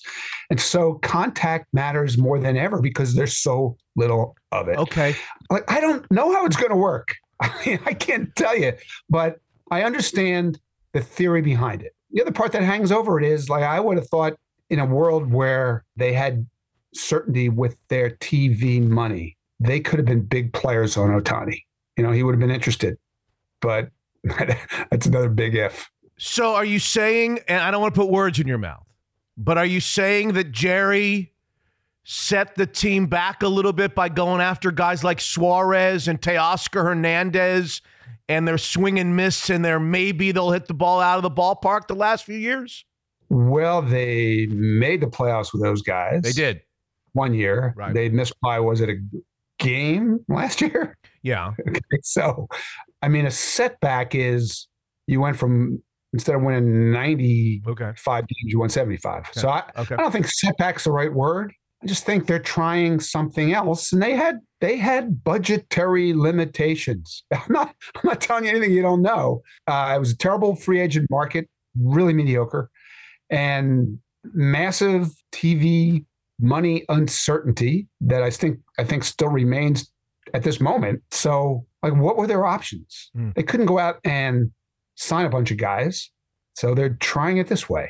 I don't know how it's going to work, but I do think they've got a chance to be really good because they'll be one of the best pitching, pitching staff sure, in the sport. Sure. Give me a thought on Urias at third, Raley in the outfield. You like either of those guys?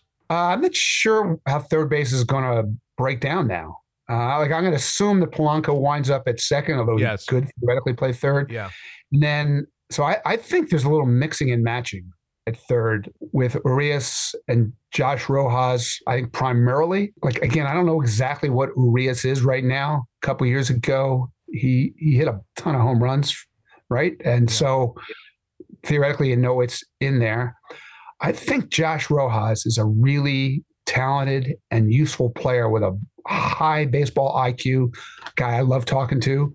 And um, I think they can make that work. Luke Raley is an interesting guy, even though we just talked about how they're trying to get away from guys who strike out. He, he's going to swing a miss. He will, but he does offer the potential for thump and athleticism.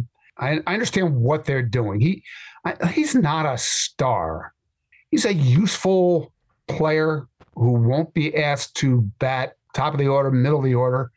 There, there's a scenario where he fits well, and these all these pieces fit. That's, I think that's the operative term. I think Mariners fans would be interested to know your and the baseball world's opinion about this question. Do you think that the Mariners and Jerry DiPoto are slowly walking down a path that ultimately ends in the trade of either Logan Gilbert or George Kirby? When you close your eyes and you think of the Mariners in five years, do you see both of those guys pitching for the Mariners? And if you don't, I think you got Gilbert through twenty-seven and Kirby through twenty-eight. Of course, Castillo's making a lot of money. If you don't see them on the Mariners long-term, both of them, when's the best time? Is there a best time? Two years left of club control, three years left of club control. What do you think? You know, I think going into the winter, I thought you probably thought there were definitely teams out there that thought, this is a winter where the Mariners, I don't know if will trade, could trade one of those guys for the reasons you just said, and because controllable starting pitching is always in demand. And if if you're looking to shop on the trade market, that's the best commodity to shop with. But didn't they very deliberately not do that? Yes. You know, it's they they traded Robbie Ray. Instead, you know, they got Anthony DeSclafani, traded him too. So I think it's pretty clear for now that they want to build around those guys for at least the next several years.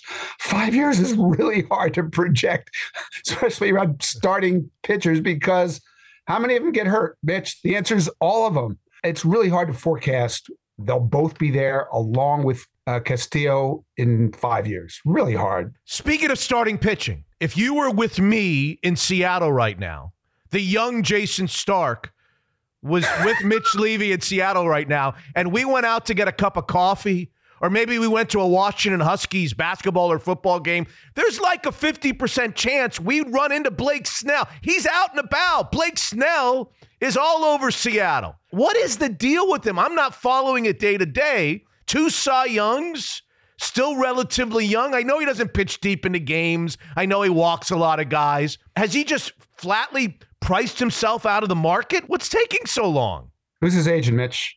I guess Scott Boras. Is it Scott Boras? Scott Boras is the correct answer. Okay. So last time I looked, I believe Scott had fourteen free agents still outside. Still?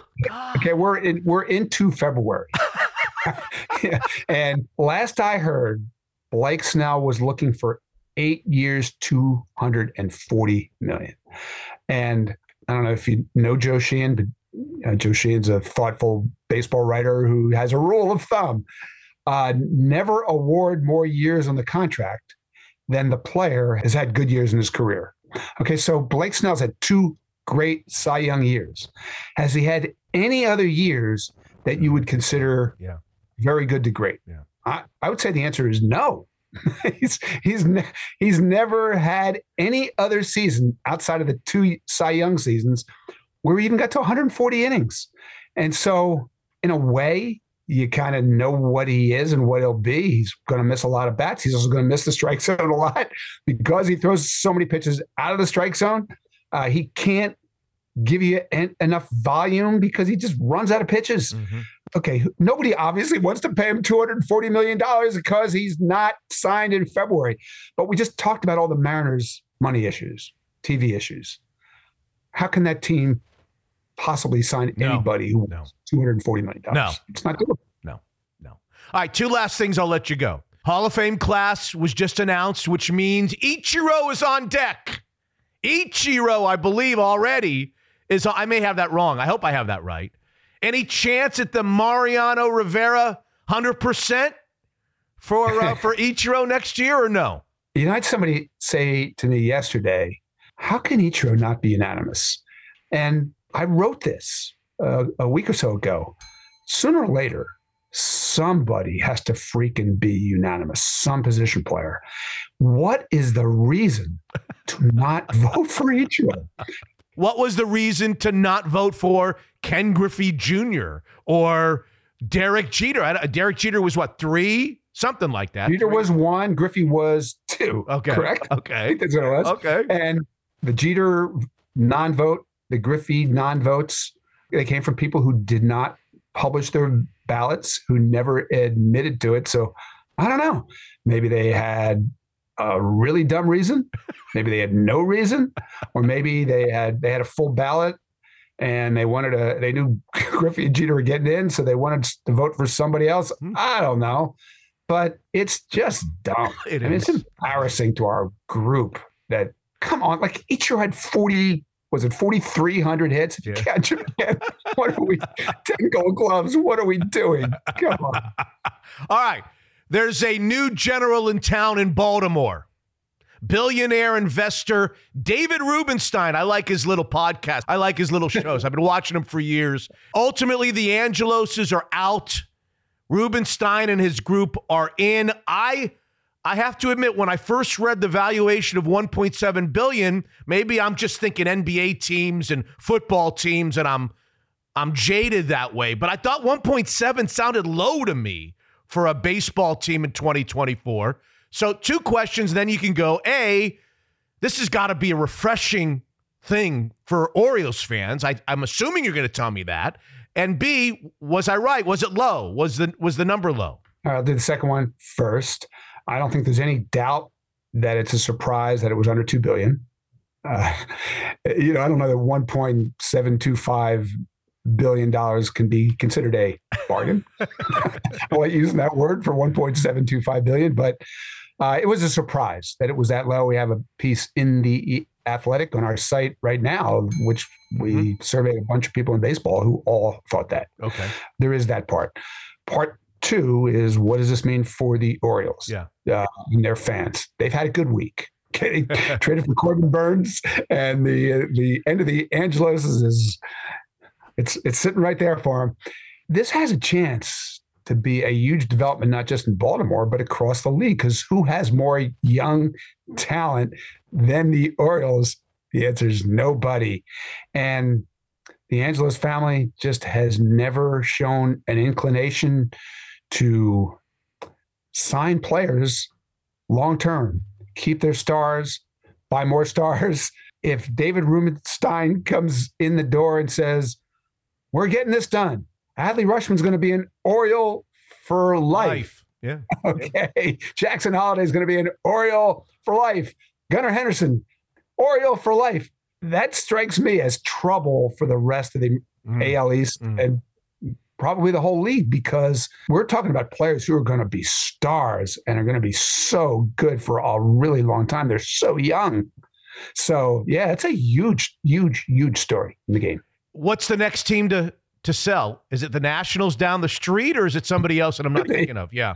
Do you know? The Nationals are actively for sale. They have been actively for sale. Okay. They're another team because of their T V mess. Uh, it's been hard to value them. They have to be next, you would think. That logic would tell you. Logic doesn't apply in baseball that much, but that's what logic would tell you. You've been great to me for a lot of years. I really uh, appreciate that. And you look, as uh, Billy Crystal used to say on Saturday Night Live, you look marvelous, kid. You look marvelous. Hall of Famer Jason Stark. Thank you, Jason. Thanks for being back on Mitch Unfiltered. Mitch, love being on with you, man. Well, well, well, I smell some better mortgage rates finally. That brings in Jordan Flowers, Woodinville office, cross-country mortgage, back on Mitch Unfiltered. Rate drops the way that he used to drop passes at Eastlake High School. Ouch, man. And, with, you that the, and, with the, and that's why he's in the mortgage business, ladies and gentlemen, and the phone should be ringing, right, Jordan? Well, at least something's ringing off the hook. Yes, it is busy. Phones are ringing like jingle bells. It's awesome. We're having a great time here. We're seeing rates already down about a point, point and a half. It took us six months to lose about three hundred basis points on the thirty-year six percent coupon, and we're, we gained that back in the last thirty days. So wow. Things are looking good. Significant. How have the rate drops affected the market that you can tell? And how about new cross-country products that we should be thinking about as we head towards the new year? Yeah, the rate drops have already impacted the market with uh, buyers getting a little more excited and confident and writing up offers and getting under contract now, since they're already seeing probably five hundred dollars to one thousand dollars a month savings in a one percent to two percent drop in rates from where they were just a few months ago. Yeah. And refis are going to be coming up here soon, especially as the Fed starts to cut rates. So things are definitely picking up here. And as far as new products go, there's a bunch of products that have been coming out. One specifically that we're very excited about moving into next year is a construction loan, but a construction loan for investors that are looking to build five to ten unit mixed use properties, somewhat hard to come across. And uh, we are offering it. I believe we're one of maybe the only lender in the area offering it right now. So mixed use properties, five to ten units, investors that want to build those apartments or condos and sell them or rent them out. Yep. We've got that for you. So up to four million dollars. So I'm a Mitch Unfiltered Filtered listener who's either looking at a refi or making a purchase, and I want to talk and ask questions to Jordan Flowers directly. I call him where? You call me or text me directly at four two five, eight nine zero, two nine five seven. There it is, Jordan Flowers, the Woodinville office of Cross Country Mortgage. We love them. Great, great partners of Mitch Unfiltered.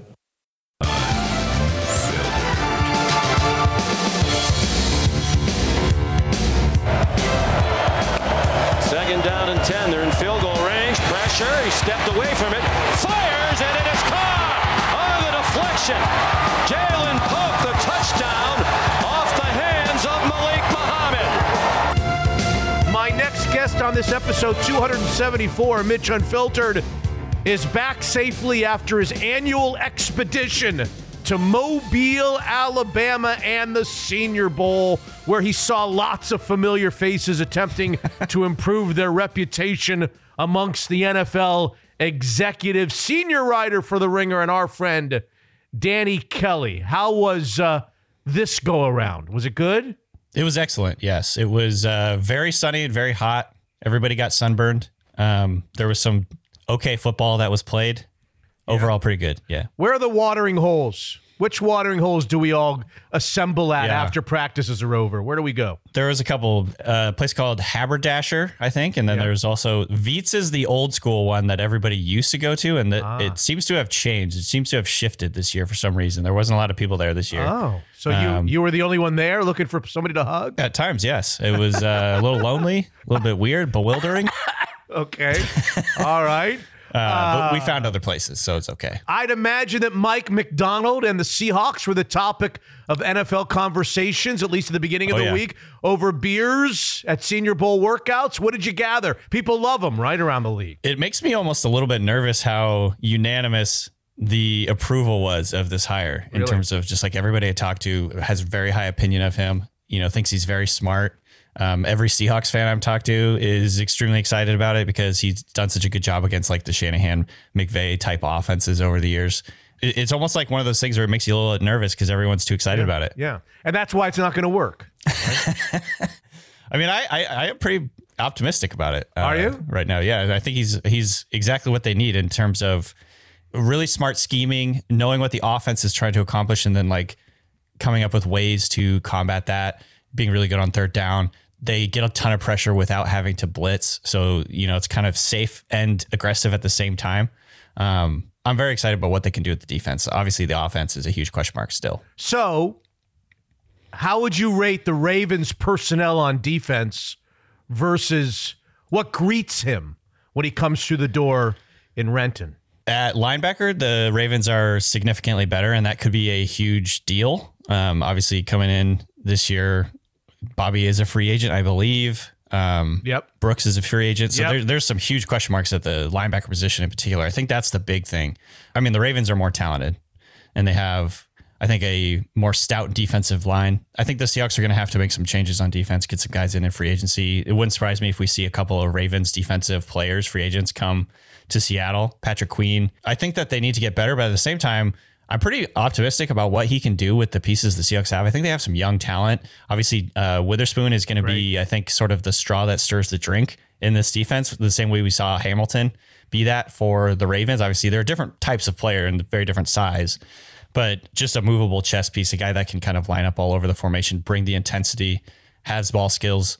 That's going to be extremely fun to see how they can do that. And I think he's just shown an ability to get more out of his players than a lot of other coaches. Too bad the N F L's not like college in the way that players follow their coaches. Can they just transfer? Can they yeah, get into the portal? They can, he can bring all of his Ravens free agent play, all of his defensive free yeah. agents from the Ravens could come right over to San. Doesn't work that way, does it, Danny? There's, It'd be so much easier yeah. if that was the case. Yeah.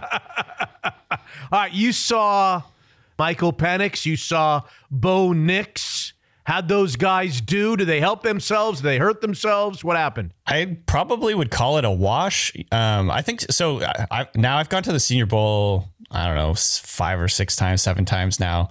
And I can't remember really ever being impressed with any of the quarterbacks there, to be totally honest. Like, why? I, um, it's not designed to benefit or make the quarterbacks look good. You're coming in, you have new receivers that you've never played with for the most part. You're getting, you're drinking water from a, a fire hose in terms of like the terminology. Um, you know, obviously just a ton of million different variables that you kind of have to go into. Obviously Penix is coming in and playing from under center a bunch and doing rollouts and all kinds of different things that probably still, you know, not necessarily super comfortable with after not doing that much in Washington. Um, I think the first day one Penix to me was the most impressive. And that was sort of a low bar because n- none of them really looked all that great, but he made a couple of impressive throws. I thought he was pretty decisive.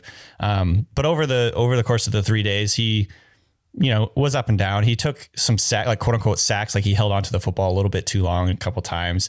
Um, and that was a, that was a sort of theme throughout the day that, or throughout the week, that the defensive lines that these uh, teams were like dominating the offensive lines at times.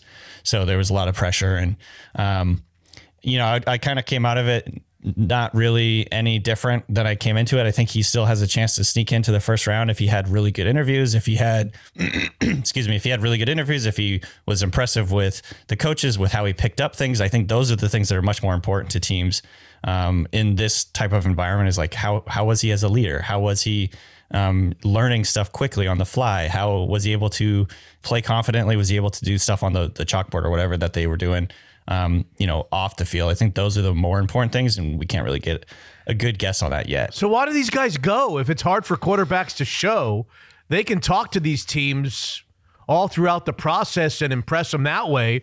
If it's a, if it's a means to hurting your stock or wash, the best yeah. you're going to do is a wash in Danny Kelly's eyes. Why why the hell am I going to Mobile, Alabama? Most of the top quarterbacks don't, frankly. You know, that's why over the years you don't see some of the like real tip-top quarterbacks going. I think going back, you know, six, seven, eight years, you got Russell Wilson, you have Dak Prescott, some some Baker Mayfield, I think Josh Allen. Those guys have gone to the, gone to those events, but a lot of the times those are the types of players that need to like get some momentum, build uh, their draft stock a little bit. And I think the way that they can do that really is in the meetings, in the interviews, showing the composure, showing their knowledge of the game, showing how quickly they can learn and pick up things. Um, even just like looking a, like a G M in the eye and talking to them, like sometimes yeah. that kind of thing can make a difference. And so I think that's really where you get the advantage. 'Cause again, it's, you know, like you can show a little bit on the field in terms of like your accuracy and things like that, but it's just so, it's just such a uh, disorganized mess most of the time on offense for these teams. So they're just kind of like trying to make it work on the fly. Mock drafts are all all over the place already.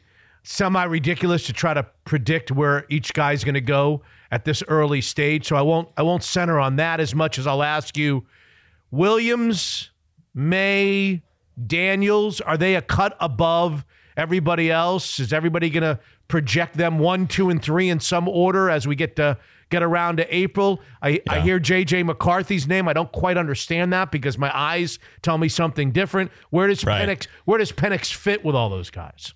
Caleb Williams to me is in a tier by himself. Is I he? think the N F L probably feels that way too, although I think the interviews and, and things like that could change things a little bit. But at the end of the day, I think he's going to be the first pick.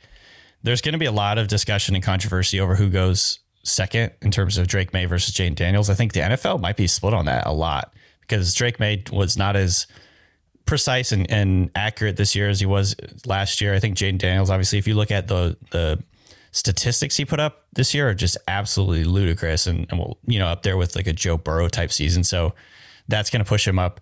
And he also brings much more of sort of a dual threat style, ability to run, ability to make plays with his legs. And so it's going to be eyes of the beholder. I think for those two guys, I personally have May slightly higher, but you know, I think that there's quite a few, like the, the whispers at the Senior Bowl and just people talking. It, it feels like the N F L is going to be pretty high on Jane Daniels too. So then after that, again, it's going to be Nix, Penix, J J McCarthy, and maybe a handful of other guys. Spencer Rattler, I think, was kind of impressive this this week, although I don't think it really pushes him into the first round conversation. But I think that's sort of the tier where it's just going to be, does a team fall in love with this guy? There's going to be Shanahan teams, you know, that tree of offenses that falls in love with J J McCarthy because of his confidence throwing over the middle of the field, his mobility, sort of the whole Brock Purdy effect that's going to, you know, have people looking at Bo Nix and like, oh, he's played for five years. He has all this experience. He's thrown however many touches. He's like the all-time record in college football for starts. And so some some team's going to look at that and be like, we can really work with this guy, even though he might not be. And I don't think he's the type of quarterback that's going to like elevate an offense. He could he could be a guy that you can win with kind of deal. And so, you know, it just is a, it's a eye of the beholder thing for a lot of those guys. Yeah. Yeah. And so it, it's really hard to to predict right now, but you know, with, with so much bad quarterback play this last season, it wouldn't surprise me if one or two of these guys get pushed up into the back half of the first round, just because teams want to get that extra year on the contract.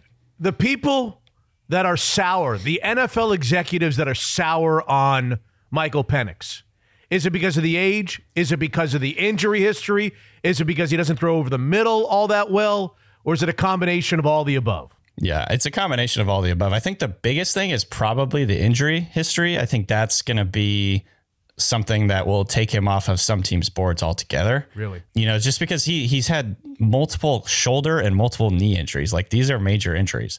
And so, you know, there's some teams whose medical teams may just be like, hey, we don't feel comfortable with the long-term viability of this. So there's other teams that are going to look at, um, I think, you know, one thing I was hearing this week is just his inability to sort of take a little bit off of his pitch and like play, you know, like throw like a, t- a touch pass. Like, he just has these really strong arm. That's undeniable. But like his ability to take something off the ball, layer it, get it over a defender with accuracy. I think that was some question marks. And then, like you said, his ability to play over the middle of the field. Like if you have a, if you have a quarterback that's like not very comfortable or refuses to throw over the middle of the field, we saw that for years with Russell Wilson. It really sh- restricts what you're able to do with your offense um, long-term. And so, I think those are going to be legitimate concerns. Those are concerns I have with him. I do like him, I think, more than the general consensus probably, but all it takes is one. Yeah, exactly. It just takes, it takes one, one team to fall in love with him. Yep, and, yep. you know, I think he's going to I think he's going to do well in the interviews. You know, I think he's a really mature guy. I think he, you know, the experience is definitely going to pay off for him. He's played in multiple different systems. Um, he seems like a very confident guy. So I think all that stuff's going to help him. Your colleague at The Ringer wrote that Roman Wilson of of Michigan, the wide receiver, mm-hmm. was the best player in Mobile, Alabama. Ooh. Is that true? He was the best receiver, I think. Yeah, for sure. I mean, you could make an argument that Quinyon Mitchell, the corner out of Toledo, was the best overall player. He was absolutely just locked in. He, in fact, he had quite a few uh, really good one-on-ones against Roman Wilson. Yeah, I mean, Roman Wilson to me was a little bit under the radar coming into this week. No one was really talking about him all that much. And, and coming out this week, he's going to be talked about as a second round pick. He's probably not going to be a first round pick just because he's not very big. But this is a player that is really, really sudden, really explosive, really fast. I think he's going to run in the four threes of the combine, which will probably further boost his stock. And he was just a playmaker, showed, you know, good hands, ability to separate, all that stuff. So he was mm-hmm. he was really impressive every day, in fact. Is Marvin Harrison Junior going to be the first non-quarterback taken in the draft? Is that the consensus, or could somebody yeah. sneak up and, and and replace him? I think he, to me, he's the best.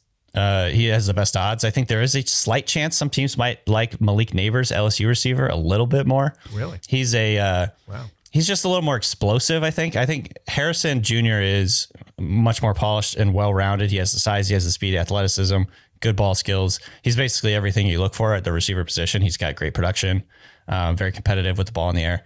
But Nabers has, I think, like the sex appeal in terms of just pure explosiveness. He's so fast. We've seen teams fall for that in the past. We'll see if it happens again this year, but a couple of years ago, Henry Ruggs went over CeeDee Lamb inexplicably. And that's the type of thing some teams just make that mistake of, like, hey, this guy can be our next Tyreek Hill. Maybe Nabers is that guy, but I think the speed thing is is the big element here. I was stunned when I read your first uh, mock draft on The Ringer that you had Jalen Polk in the first round. Yeah. Like, I didn't even expect him to come out of Washington. I didn't even know why he was coming out of the University of Washington. I had no idea that N F L execs liked this guy, that he could be a high-level pick like that. Yeah, I think, I mean, maybe the odds are stronger that he'll be a second or third-round pick.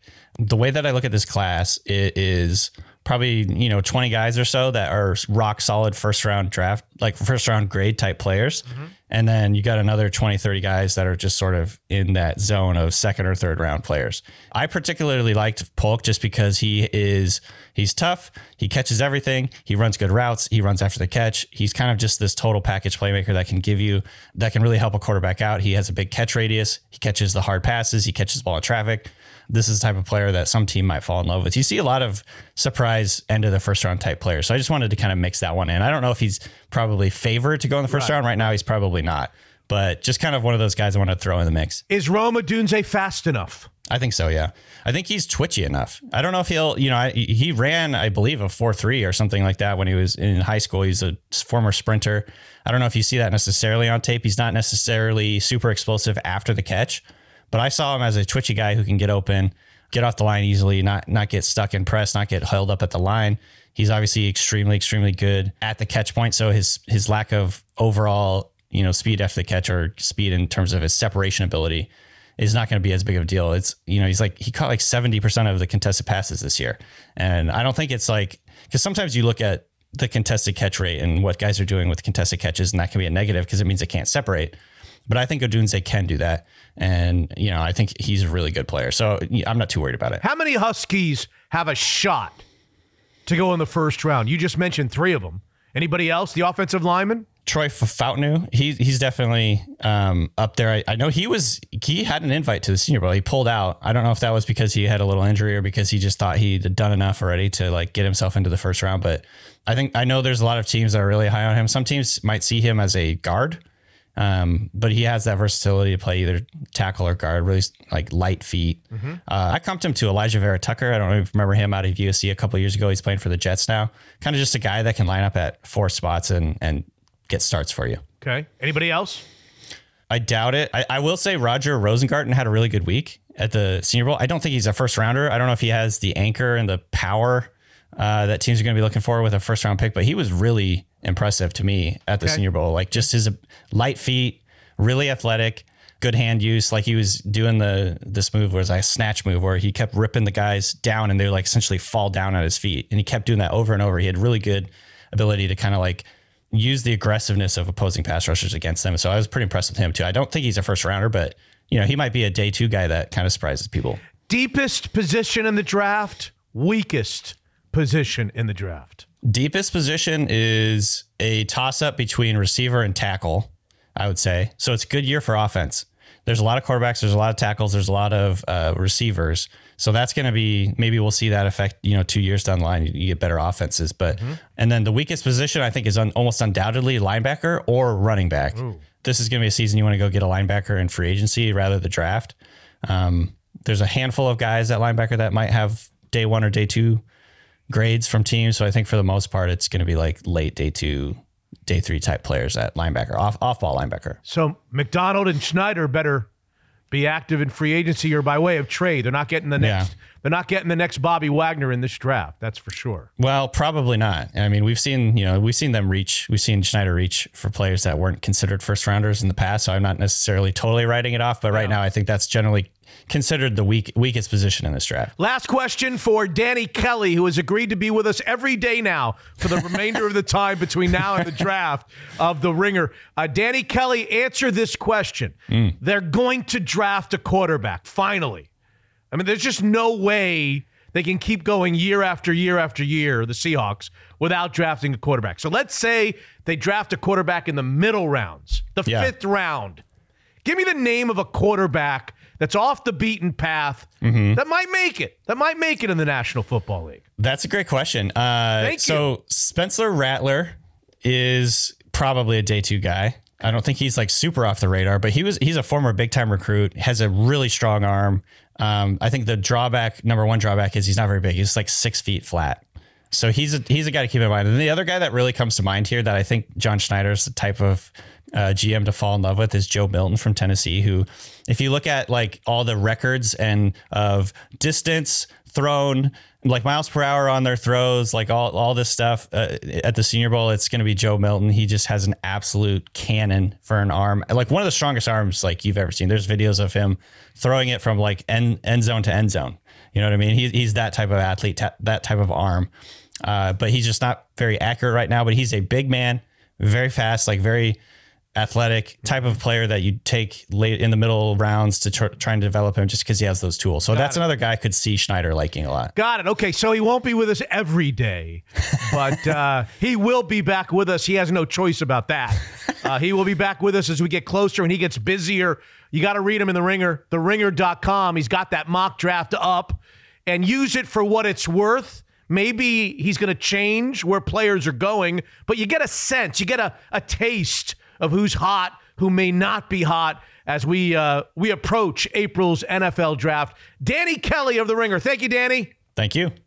As they say, 'tis the season, fireplace season, Fireside Home Solutions. John Waterstrat is back with us on Mitch Unfiltered. How are you, John? I'd imagine everyone on your team over there is jolly this time of year. Yes, they are, and they're really busy. We're uh, we're over there getting everybody stocked up for the season, not only for installation stock-ups, but also for uh, product stock-ups. So we're ready to go and serve people here in the Northwest. And you also deal with a lot of repairs. We don't talk about repairs that often when you visit the show. Talk to us about that. Yeah, either way, if tune up a fireplace, repair a fireplace, or if you need us to replace it, just give us a call. Our unit that Fireside installed has been working overtime here at the house. What's the timetable in the heart of these winter months from Fireside Home Solutions, soup to nuts? We're doing great right now. We have uh, installers ready to go. We have product ready to go. So anywhere between two and three weeks, we can get a brand new fireplace wow. put in your house. Wow. First, the magnificent remodel in Bellevue. Now, what am I hearing about adding the Spokane market to the team? Yep, we just opened up our Spokane market. We're about three months uh, new to that market. We're going to be doing the same things we do over here in the Northwest. Everything from the top to the bottom, installation, service. Looking forward to serving that community. When do you think the showroom will open? We're hoping sometime here in March and April. We're going to okay. go over and do some yeah. layouts. So, yep, we'll be excited. I think Mark Few needs to treat himself in Spokane to some cozy warmth after his cold trip to Montlake a few weeks ago. So, south to Portland and now east to Spokane. Fireplace. Places, gas, electric, wood burning, garage doors. Begin your search with a great sponsor of Mitch Unfiltered, fireside home solutions dot com. Unfiltered.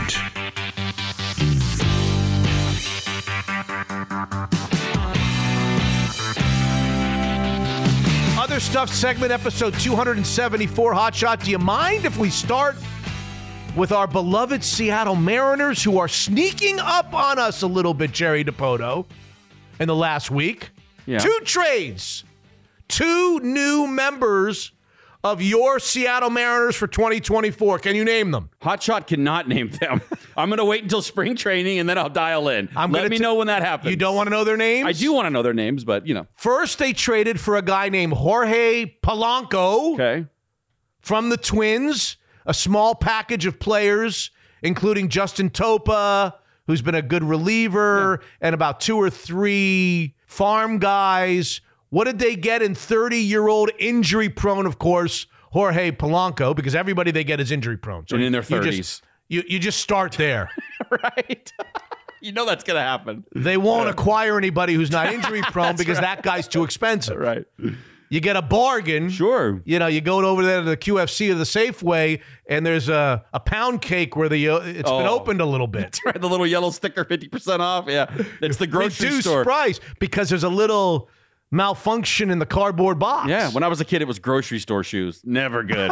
Getting shoes at the grocery store, that little bin, not good, man. Well, let me tell you about their new second baseman slash third baseman infielder, probably second base to start. Let me tell you a little bit about him. Okay. Three years ago, thirty-three home runs. Love that. From a second baseman? Yeah.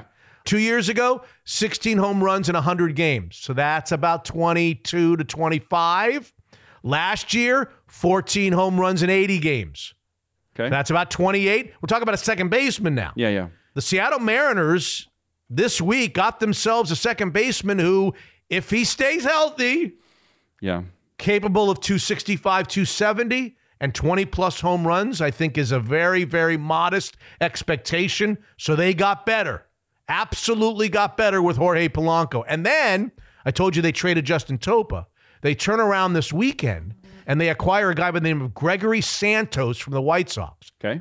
He's twenty-four years old. Sorry, hotshot, not thirty.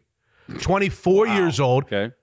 three point three nine E R A in sixty games out of the pen last year. Was going to compete for the White Sox closer's role this year. It's got a fastball or a sinker that gets up to one hundred miles an hour. He averages ninety-eight point six miles an hour on that pitch. The league against his slider hits one ninety-six. They have added a power arm okay. to Matt Brash and Andres Munoz.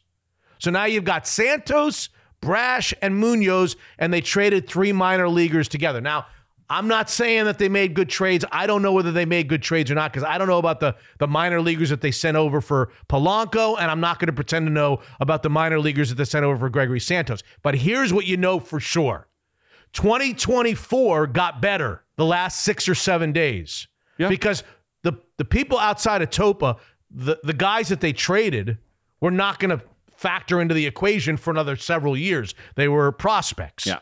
And you have brought back a second baseman that has potential to hit thirty home runs, and a huge power right-hander you can put in the back in the uh, bullpen with already great guys in Brash and Munoz. So the Mariners got better. It's a start. No, it's not a start. It's an end. That's This is it. Well, we're getting close to... Okay. I mean, they're running out of money? No. Well, yeah.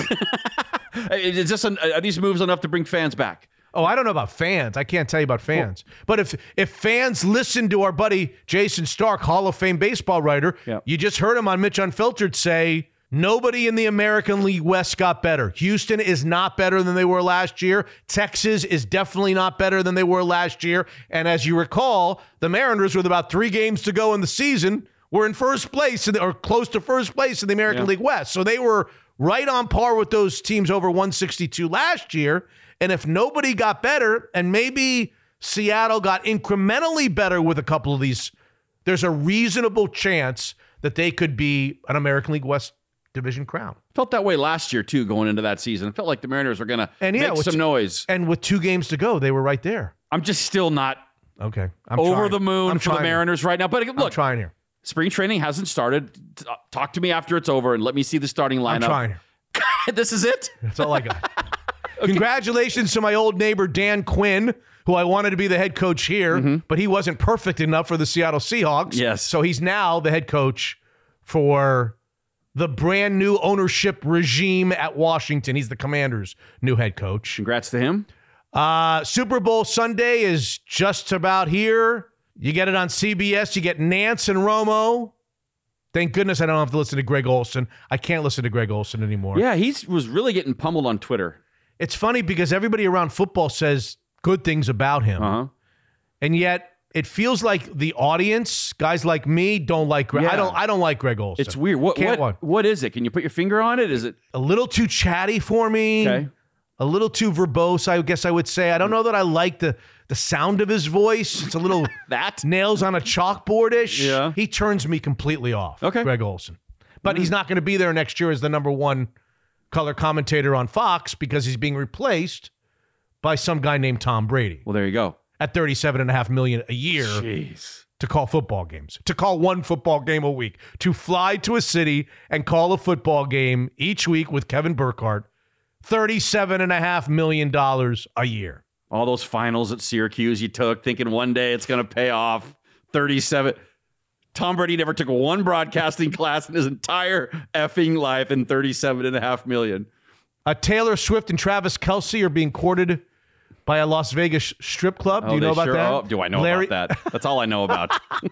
Go ahead. Doesn't know who Jorge Polanco is. That's right. I don't know who the hell that is. But Larry Flint's Hustler Club is offering a one million dollars package if the Chiefs win. Only if the Chiefs win. Right. If Because they'll say no if the Chiefs lose. If Travis yeah.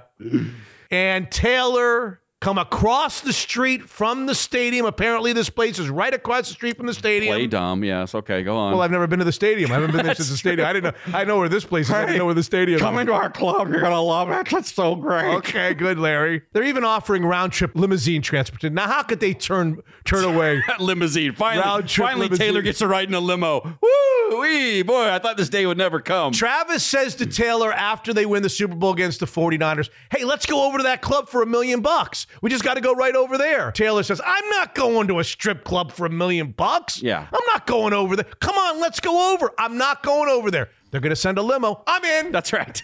Why didn't you say so? I think they should walk. Do you know what I this think million the two dollars of them should go to the crosswalk, right. Press the button, the little orange beep, flag, beep, beep, yeah. beep. twelve, eleven, ten, hustle. nine. Go. We're yeah. going to make it. And you know what the million gets you. So it, anyone can buy this package. It costs you a million bucks for this. Do you, do you, you know what comes yeah, with it? Yeah, I have all the details, but you go give it. Yeah, to so me. You get unlimited access to the ten thousand dollars per hour Moni Suite. I guess that's how it's pronounced. An Ace of Spades champagne bottle parade. Yep. I don't know what that is, but I'm all in. And fifty thousand dollars for Taylor and Travis to make it rain on the girls. There you go, guys. Sorry. And unlimited lap dances for life. V I P Platinum Lifetime membership to the Hustler Club. Wow. Yes. Which, as you say, gets them free lap dances for life. When was the last time I asked you, Hot Shot, during the uh, other stuff segment of episode two seventy-four? When was the last time we mentioned a women's college basketball player not named Caitlin Clark? It's a good question. That's a question. That's a Mitch Unfiltered question. Yeah. Trivia question. College. I'm going to go yeah. ahead and ask you, have we ever, has, have we ever talked about any women's college basketball player not named Caitlin Clark? Maybe the L S U player who was kind of rude at the end of the championship game. I don't think Kelsey Plum or... was in college when we were doing no, the show. She was th- probably out by then. Pretty close, yeah. But no, yeah. It's... Can I break it right now? Please. So what does it take? We don't do a lot of college women's basketball unless Caitlin Clark is faking like she got hit, as she but she such, also launches threes. That is a pretty good player as well. Yes, that was so yeah, all right, fine, drama queen ish. All right, well, that's she's gonna make a lot of money with that body. You got to protect it. I'm gonna mention a name that you've never heard of, JuJu Watkins. Okay, so what does it take for us to include a women's college basketball player not named Caitlin Clark? What kind of an accomplishment would somebody have to do to qualify for Mitch Unfiltered's other stuff segment? Set some record, break some record. Well. Let's start with fifty-one points in a game. That's probably not enough for us to talk about. Her, right. Right? Yeah. If I then threw at you, she's a freshman at U S C, so a freshman scores fifty-one. Mm-hmm. That still might not be good enough for us to put her in the other stuff segment. Yeah. If I told you she's the first in Division One this year to go over fifty plus, including Caitlin Clark, we're getting closer, yeah, aren't we? Good, yeah. If I told you she did it on the road, if I told you she did it at the road at number four Stanford. Impressive. We're now getting even closer. Yeah. If I told you her team upset Stanford in the game, that she scored fifty-one, we're right there now on the precipice of getting her on to other stuff segment. Yep. But I think what sends it over the top, she scored fifty-one. The team scored sixty-seven. Wow. When somebody scores fifty-one. Yeah.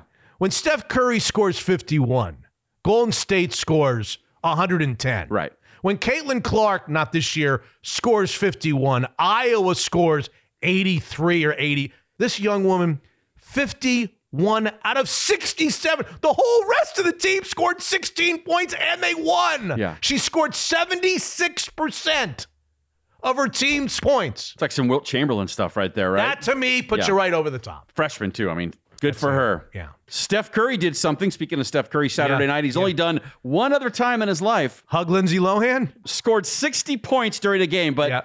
Who did he give the jersey to after the what, game? And what is that about? Oh, great question. In case you didn't know, Steph and Aisha are indeed the godparents to Lindsay Lohan's kid. What? Yes. Now, as for the connection you're wondering, yeah. Lindsay and Aisha starred together in Irish Wish, which will be released March fifteenth on Netflix. Oh.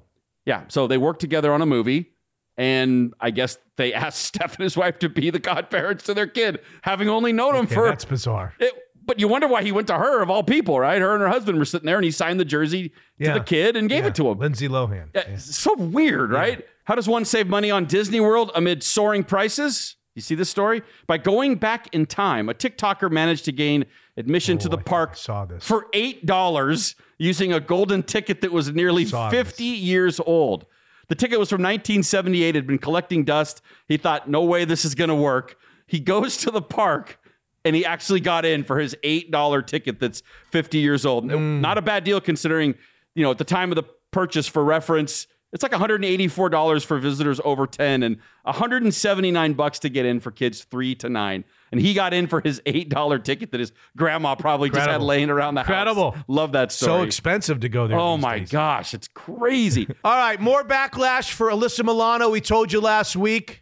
You were not offended by it, that she went to the GoFundMe route yeah. to, to raise money. Alyssa Milano did for her kid and her kid's team. And by the way, I'm selling squares a... for the Super Bowl for my daughter's team. But go ahead. I'm listening. Are you really? Yeah, I have to. Go no, ahead. You're not. Are you? Yeah, we have to. Can I buy some? Sure. You want some? Yeah. Okay, you're in. What's it cost? twenty bucks a square. Holy shit, they no got kidding. expensive it's like these Disneyland days. Disneyland all of a sudden. What the hell? Christ. I'm going to rag on you like they ragged on Alyssa Milano. Her response was the following. Listen. Every parent raises money for their child's sports teams, and many of them do so on GoFundMe. I am no different. As much as I'd love to pay for the entire team and their families for travel, transportation, hotel, food and beverage, uniform, trading pins, and all the things the teams do, I can't afford to do that. Maybe someday. Also, if I did pay for everyone, my trolls would find something else to be hurtful about. Yeah. Regardless of how you feel about me, going to my hardworking twelve-year-old son's Instagram page and leaving bad messages is so horrid. Leave the kids alone. Let them play baseball. If you're against donating, don't donate. It's kind of sad that she has to come out and talk about things she can't afford. Does that just kind of bum you out in a way? Like, do we need to know that? Her personal Doesn't bum life? me out as much as it bums me out to hear that people are writing nasty things well, on her twelve-year-old's Instagram. Yeah. She's hated by one side. Hated. Passionately. So I could yeah. see people doing that. But yeah, the, the whole thing, it's like... How does she make money? I don't even know. Anyway, last week I told you about Sharon Stone on Yes, I apps. was going to... Are you going to talk about they're real and they're spectacular? I'm not sure I get the reference. You don't, because for the most educated pop culture king that I've I ever... I for some reason, you just missed the missed Seinfeld it. boat. I missed it. How is it possible that the guy I'm looking at I right know. now... It is, it is weird. You should be the biggest fan of Seinfeld of anybody... And yet you don't know Seinfeld. Yeah, it's weird. You sit at home and you watch every living thing, and you didn't watch the greatest television show of all time. It is true. Are you going to talk about Terry Hatcher? I am, as a matter of it's fact, a, yes. It's, it's an iconic episode where Jerry's dating her, yeah. and they start talking about, wait, are her boobs fake?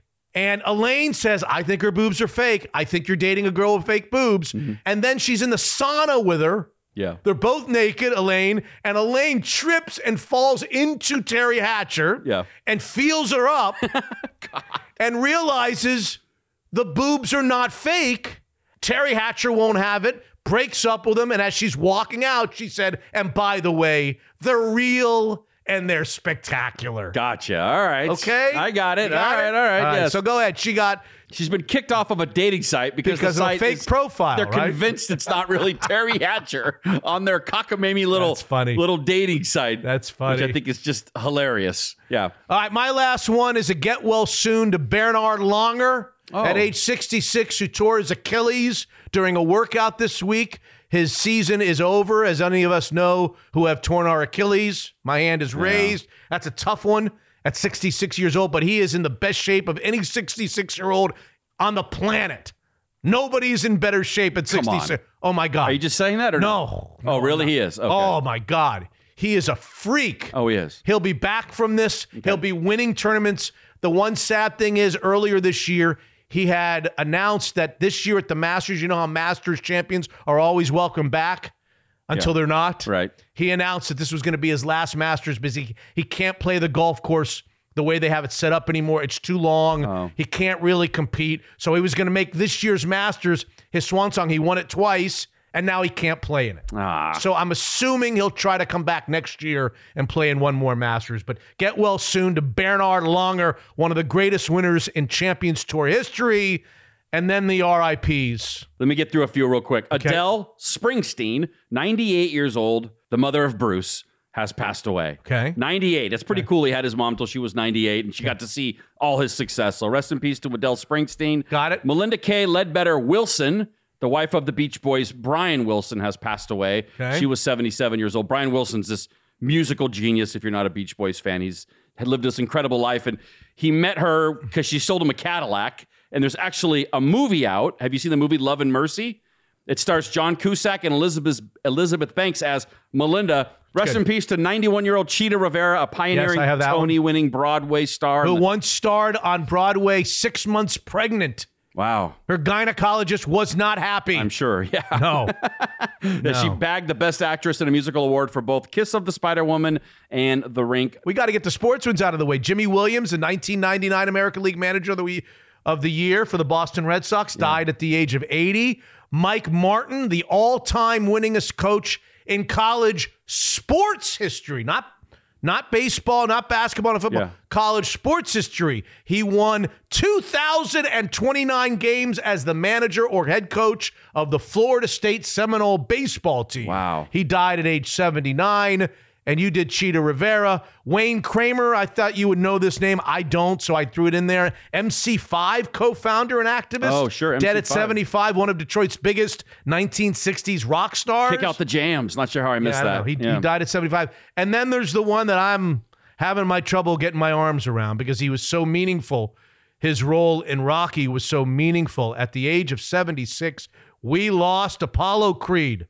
Carl Weathers, the one-time San Diego State football player, yeah. the one-time Oakland Raider football player, right, yeah. and, of course, Apollo Creed, amongst tons of other popular roles. He was in the crazy Adam Sandler golfing one. Happy which, Gilmore. Happy Gilmore, yeah, right? He was awesome in that, where the, the alligator got his hand. He wore this awful wooden hand. It's yes. awful prosthetic. Yes. Pretty goddamn funny, yeah. Yes. And, I mean, his legacy, though. So Michael B. Jordan, as you know, plays his fictional son in the Creed movies, like right. Right. He he wasn't even the star, Rocky, but he's got, you know, endless amounts of movies with his son that people care about. I mean, his legacy is impressive, and right? He lived in Whidbey Island for a long time. Yeah, I, think that's I don't right. know that he died in Whidbey Island, but he he lived in Whidbey Island, died in his sleep yeah. this past week. And I think anybody who's ever listened to me either on this podcast or on the radio show knows what the movie Rocky means to me. I was nine years old in November of nineteen seventy-six, and I swear to you, as I sit here, I remember it vividly. My father took me to the Twin City Mall to see this movie called Rocky, mm-hmm. and I sat there on the edge of my seat. I remember the car ride home. This is a true story. Okay. It was just me and my father asking my dad at age nine, who won the fight? Because if you go back and you watch it, through a nine-year-old's eyes, yeah. it wasn't really clear. It's not. They do announce, and you do see Apollo Creed celebrate the win, but that's not the point of the movie, right? That's so they right. don't fixate on who actually won that decision. That's right. The fact so, that Rocky could hang with them was the point the of the movie. The fact that he yeah. made it to the distance yeah. and he's yelling for Adrian and everything, and I was frustrated as a nine-year-old because I didn't feel like I knew who won the, yeah. who won the fight. And my, I remember my dad driving home from the Twin City Mall saying, Mitchell, the point of it was, here's this underdog who went the distance with the champ. Yeah. That was the story. The whole movie, I was so fired up. That movie means so much to me. And to hear that he's passed away at seventy-six is a real hard one. Did you ever try to get him on the show? Was there ever... You know, I think we did back in the radio days. We tried too, and I just remember... Always a no? Yeah, always a no. Just not interested in doing any of that kind of stuff. No just, publicity. Somebody actually tweeted me and said that they would see him on Whidbey Island or whatever, whichever island it was. And, yeah. And people kind of knew just to leave him alone. And, you know, you could give him a little head nod and a wink and he'd do it back. Like, I, I know that you know who I am and thank you for not bugging me. Kind of, he was just that kind of guy. Just kind of wow. like to be left alone. And I know he was in an episode of The Mandalorian, which is a Star Wars show. People love that that's show. Right, I mean, that's right. But that's like a new show and right. he was in it and he, he was, was working. I mean, he was part of one of the big Super Bowl commercials that was supposed to air this coming weekend. What a bummer. That they're now going to change. And I can't recall who it was with, but... Can I get some headlines to take me take my mind off of that? A Tesla plunged into a Norway fjord, you know, a body of water, before Thank screaming you. Occupants were rescued from it. Those Teslas are pretty smart. Now they extinguish the fire before it even starts. A Houston airport hangar's fire suppression system accidentally sends foam onto the tarmac, covering a parking lot, vehicles, and equipment. And this is the state that wants to secede from the Union. Okay, good luck. Novak Djokovic, you love him. Yep. He states that there's one particular tree that he's been having a special relationship with for the past fifteen years. Really? Yeah, judging by how tall and slender the tree is, I think it's safe to say it's his. And finally, a Pizza oh Hut God. eatery in really? Ontario. Really? A Pizza Hut eatery in Ontario gained infamy online due to an unfortunate typo in a posted sign lamenting unforeseen circumcisions. They meant unforeseen circumstances, obviously, but... unforeseen circumcisions. Well, they've since corrected the mistake and they're offering a new special to save customers a lot of money. One slice and no tip. I thought you were going to say cocktails. you, you could have probably come up with one of a hundred on that one. One slice and no tip is a hell of a deal, though. I'd like to say that his headlines next week or in three weeks when he's back are going to be better. But uh, I can't I, I can't promise you. No, you don't. I make, make no promises. No, no, no. Episode two hundred seventy-four is in the books.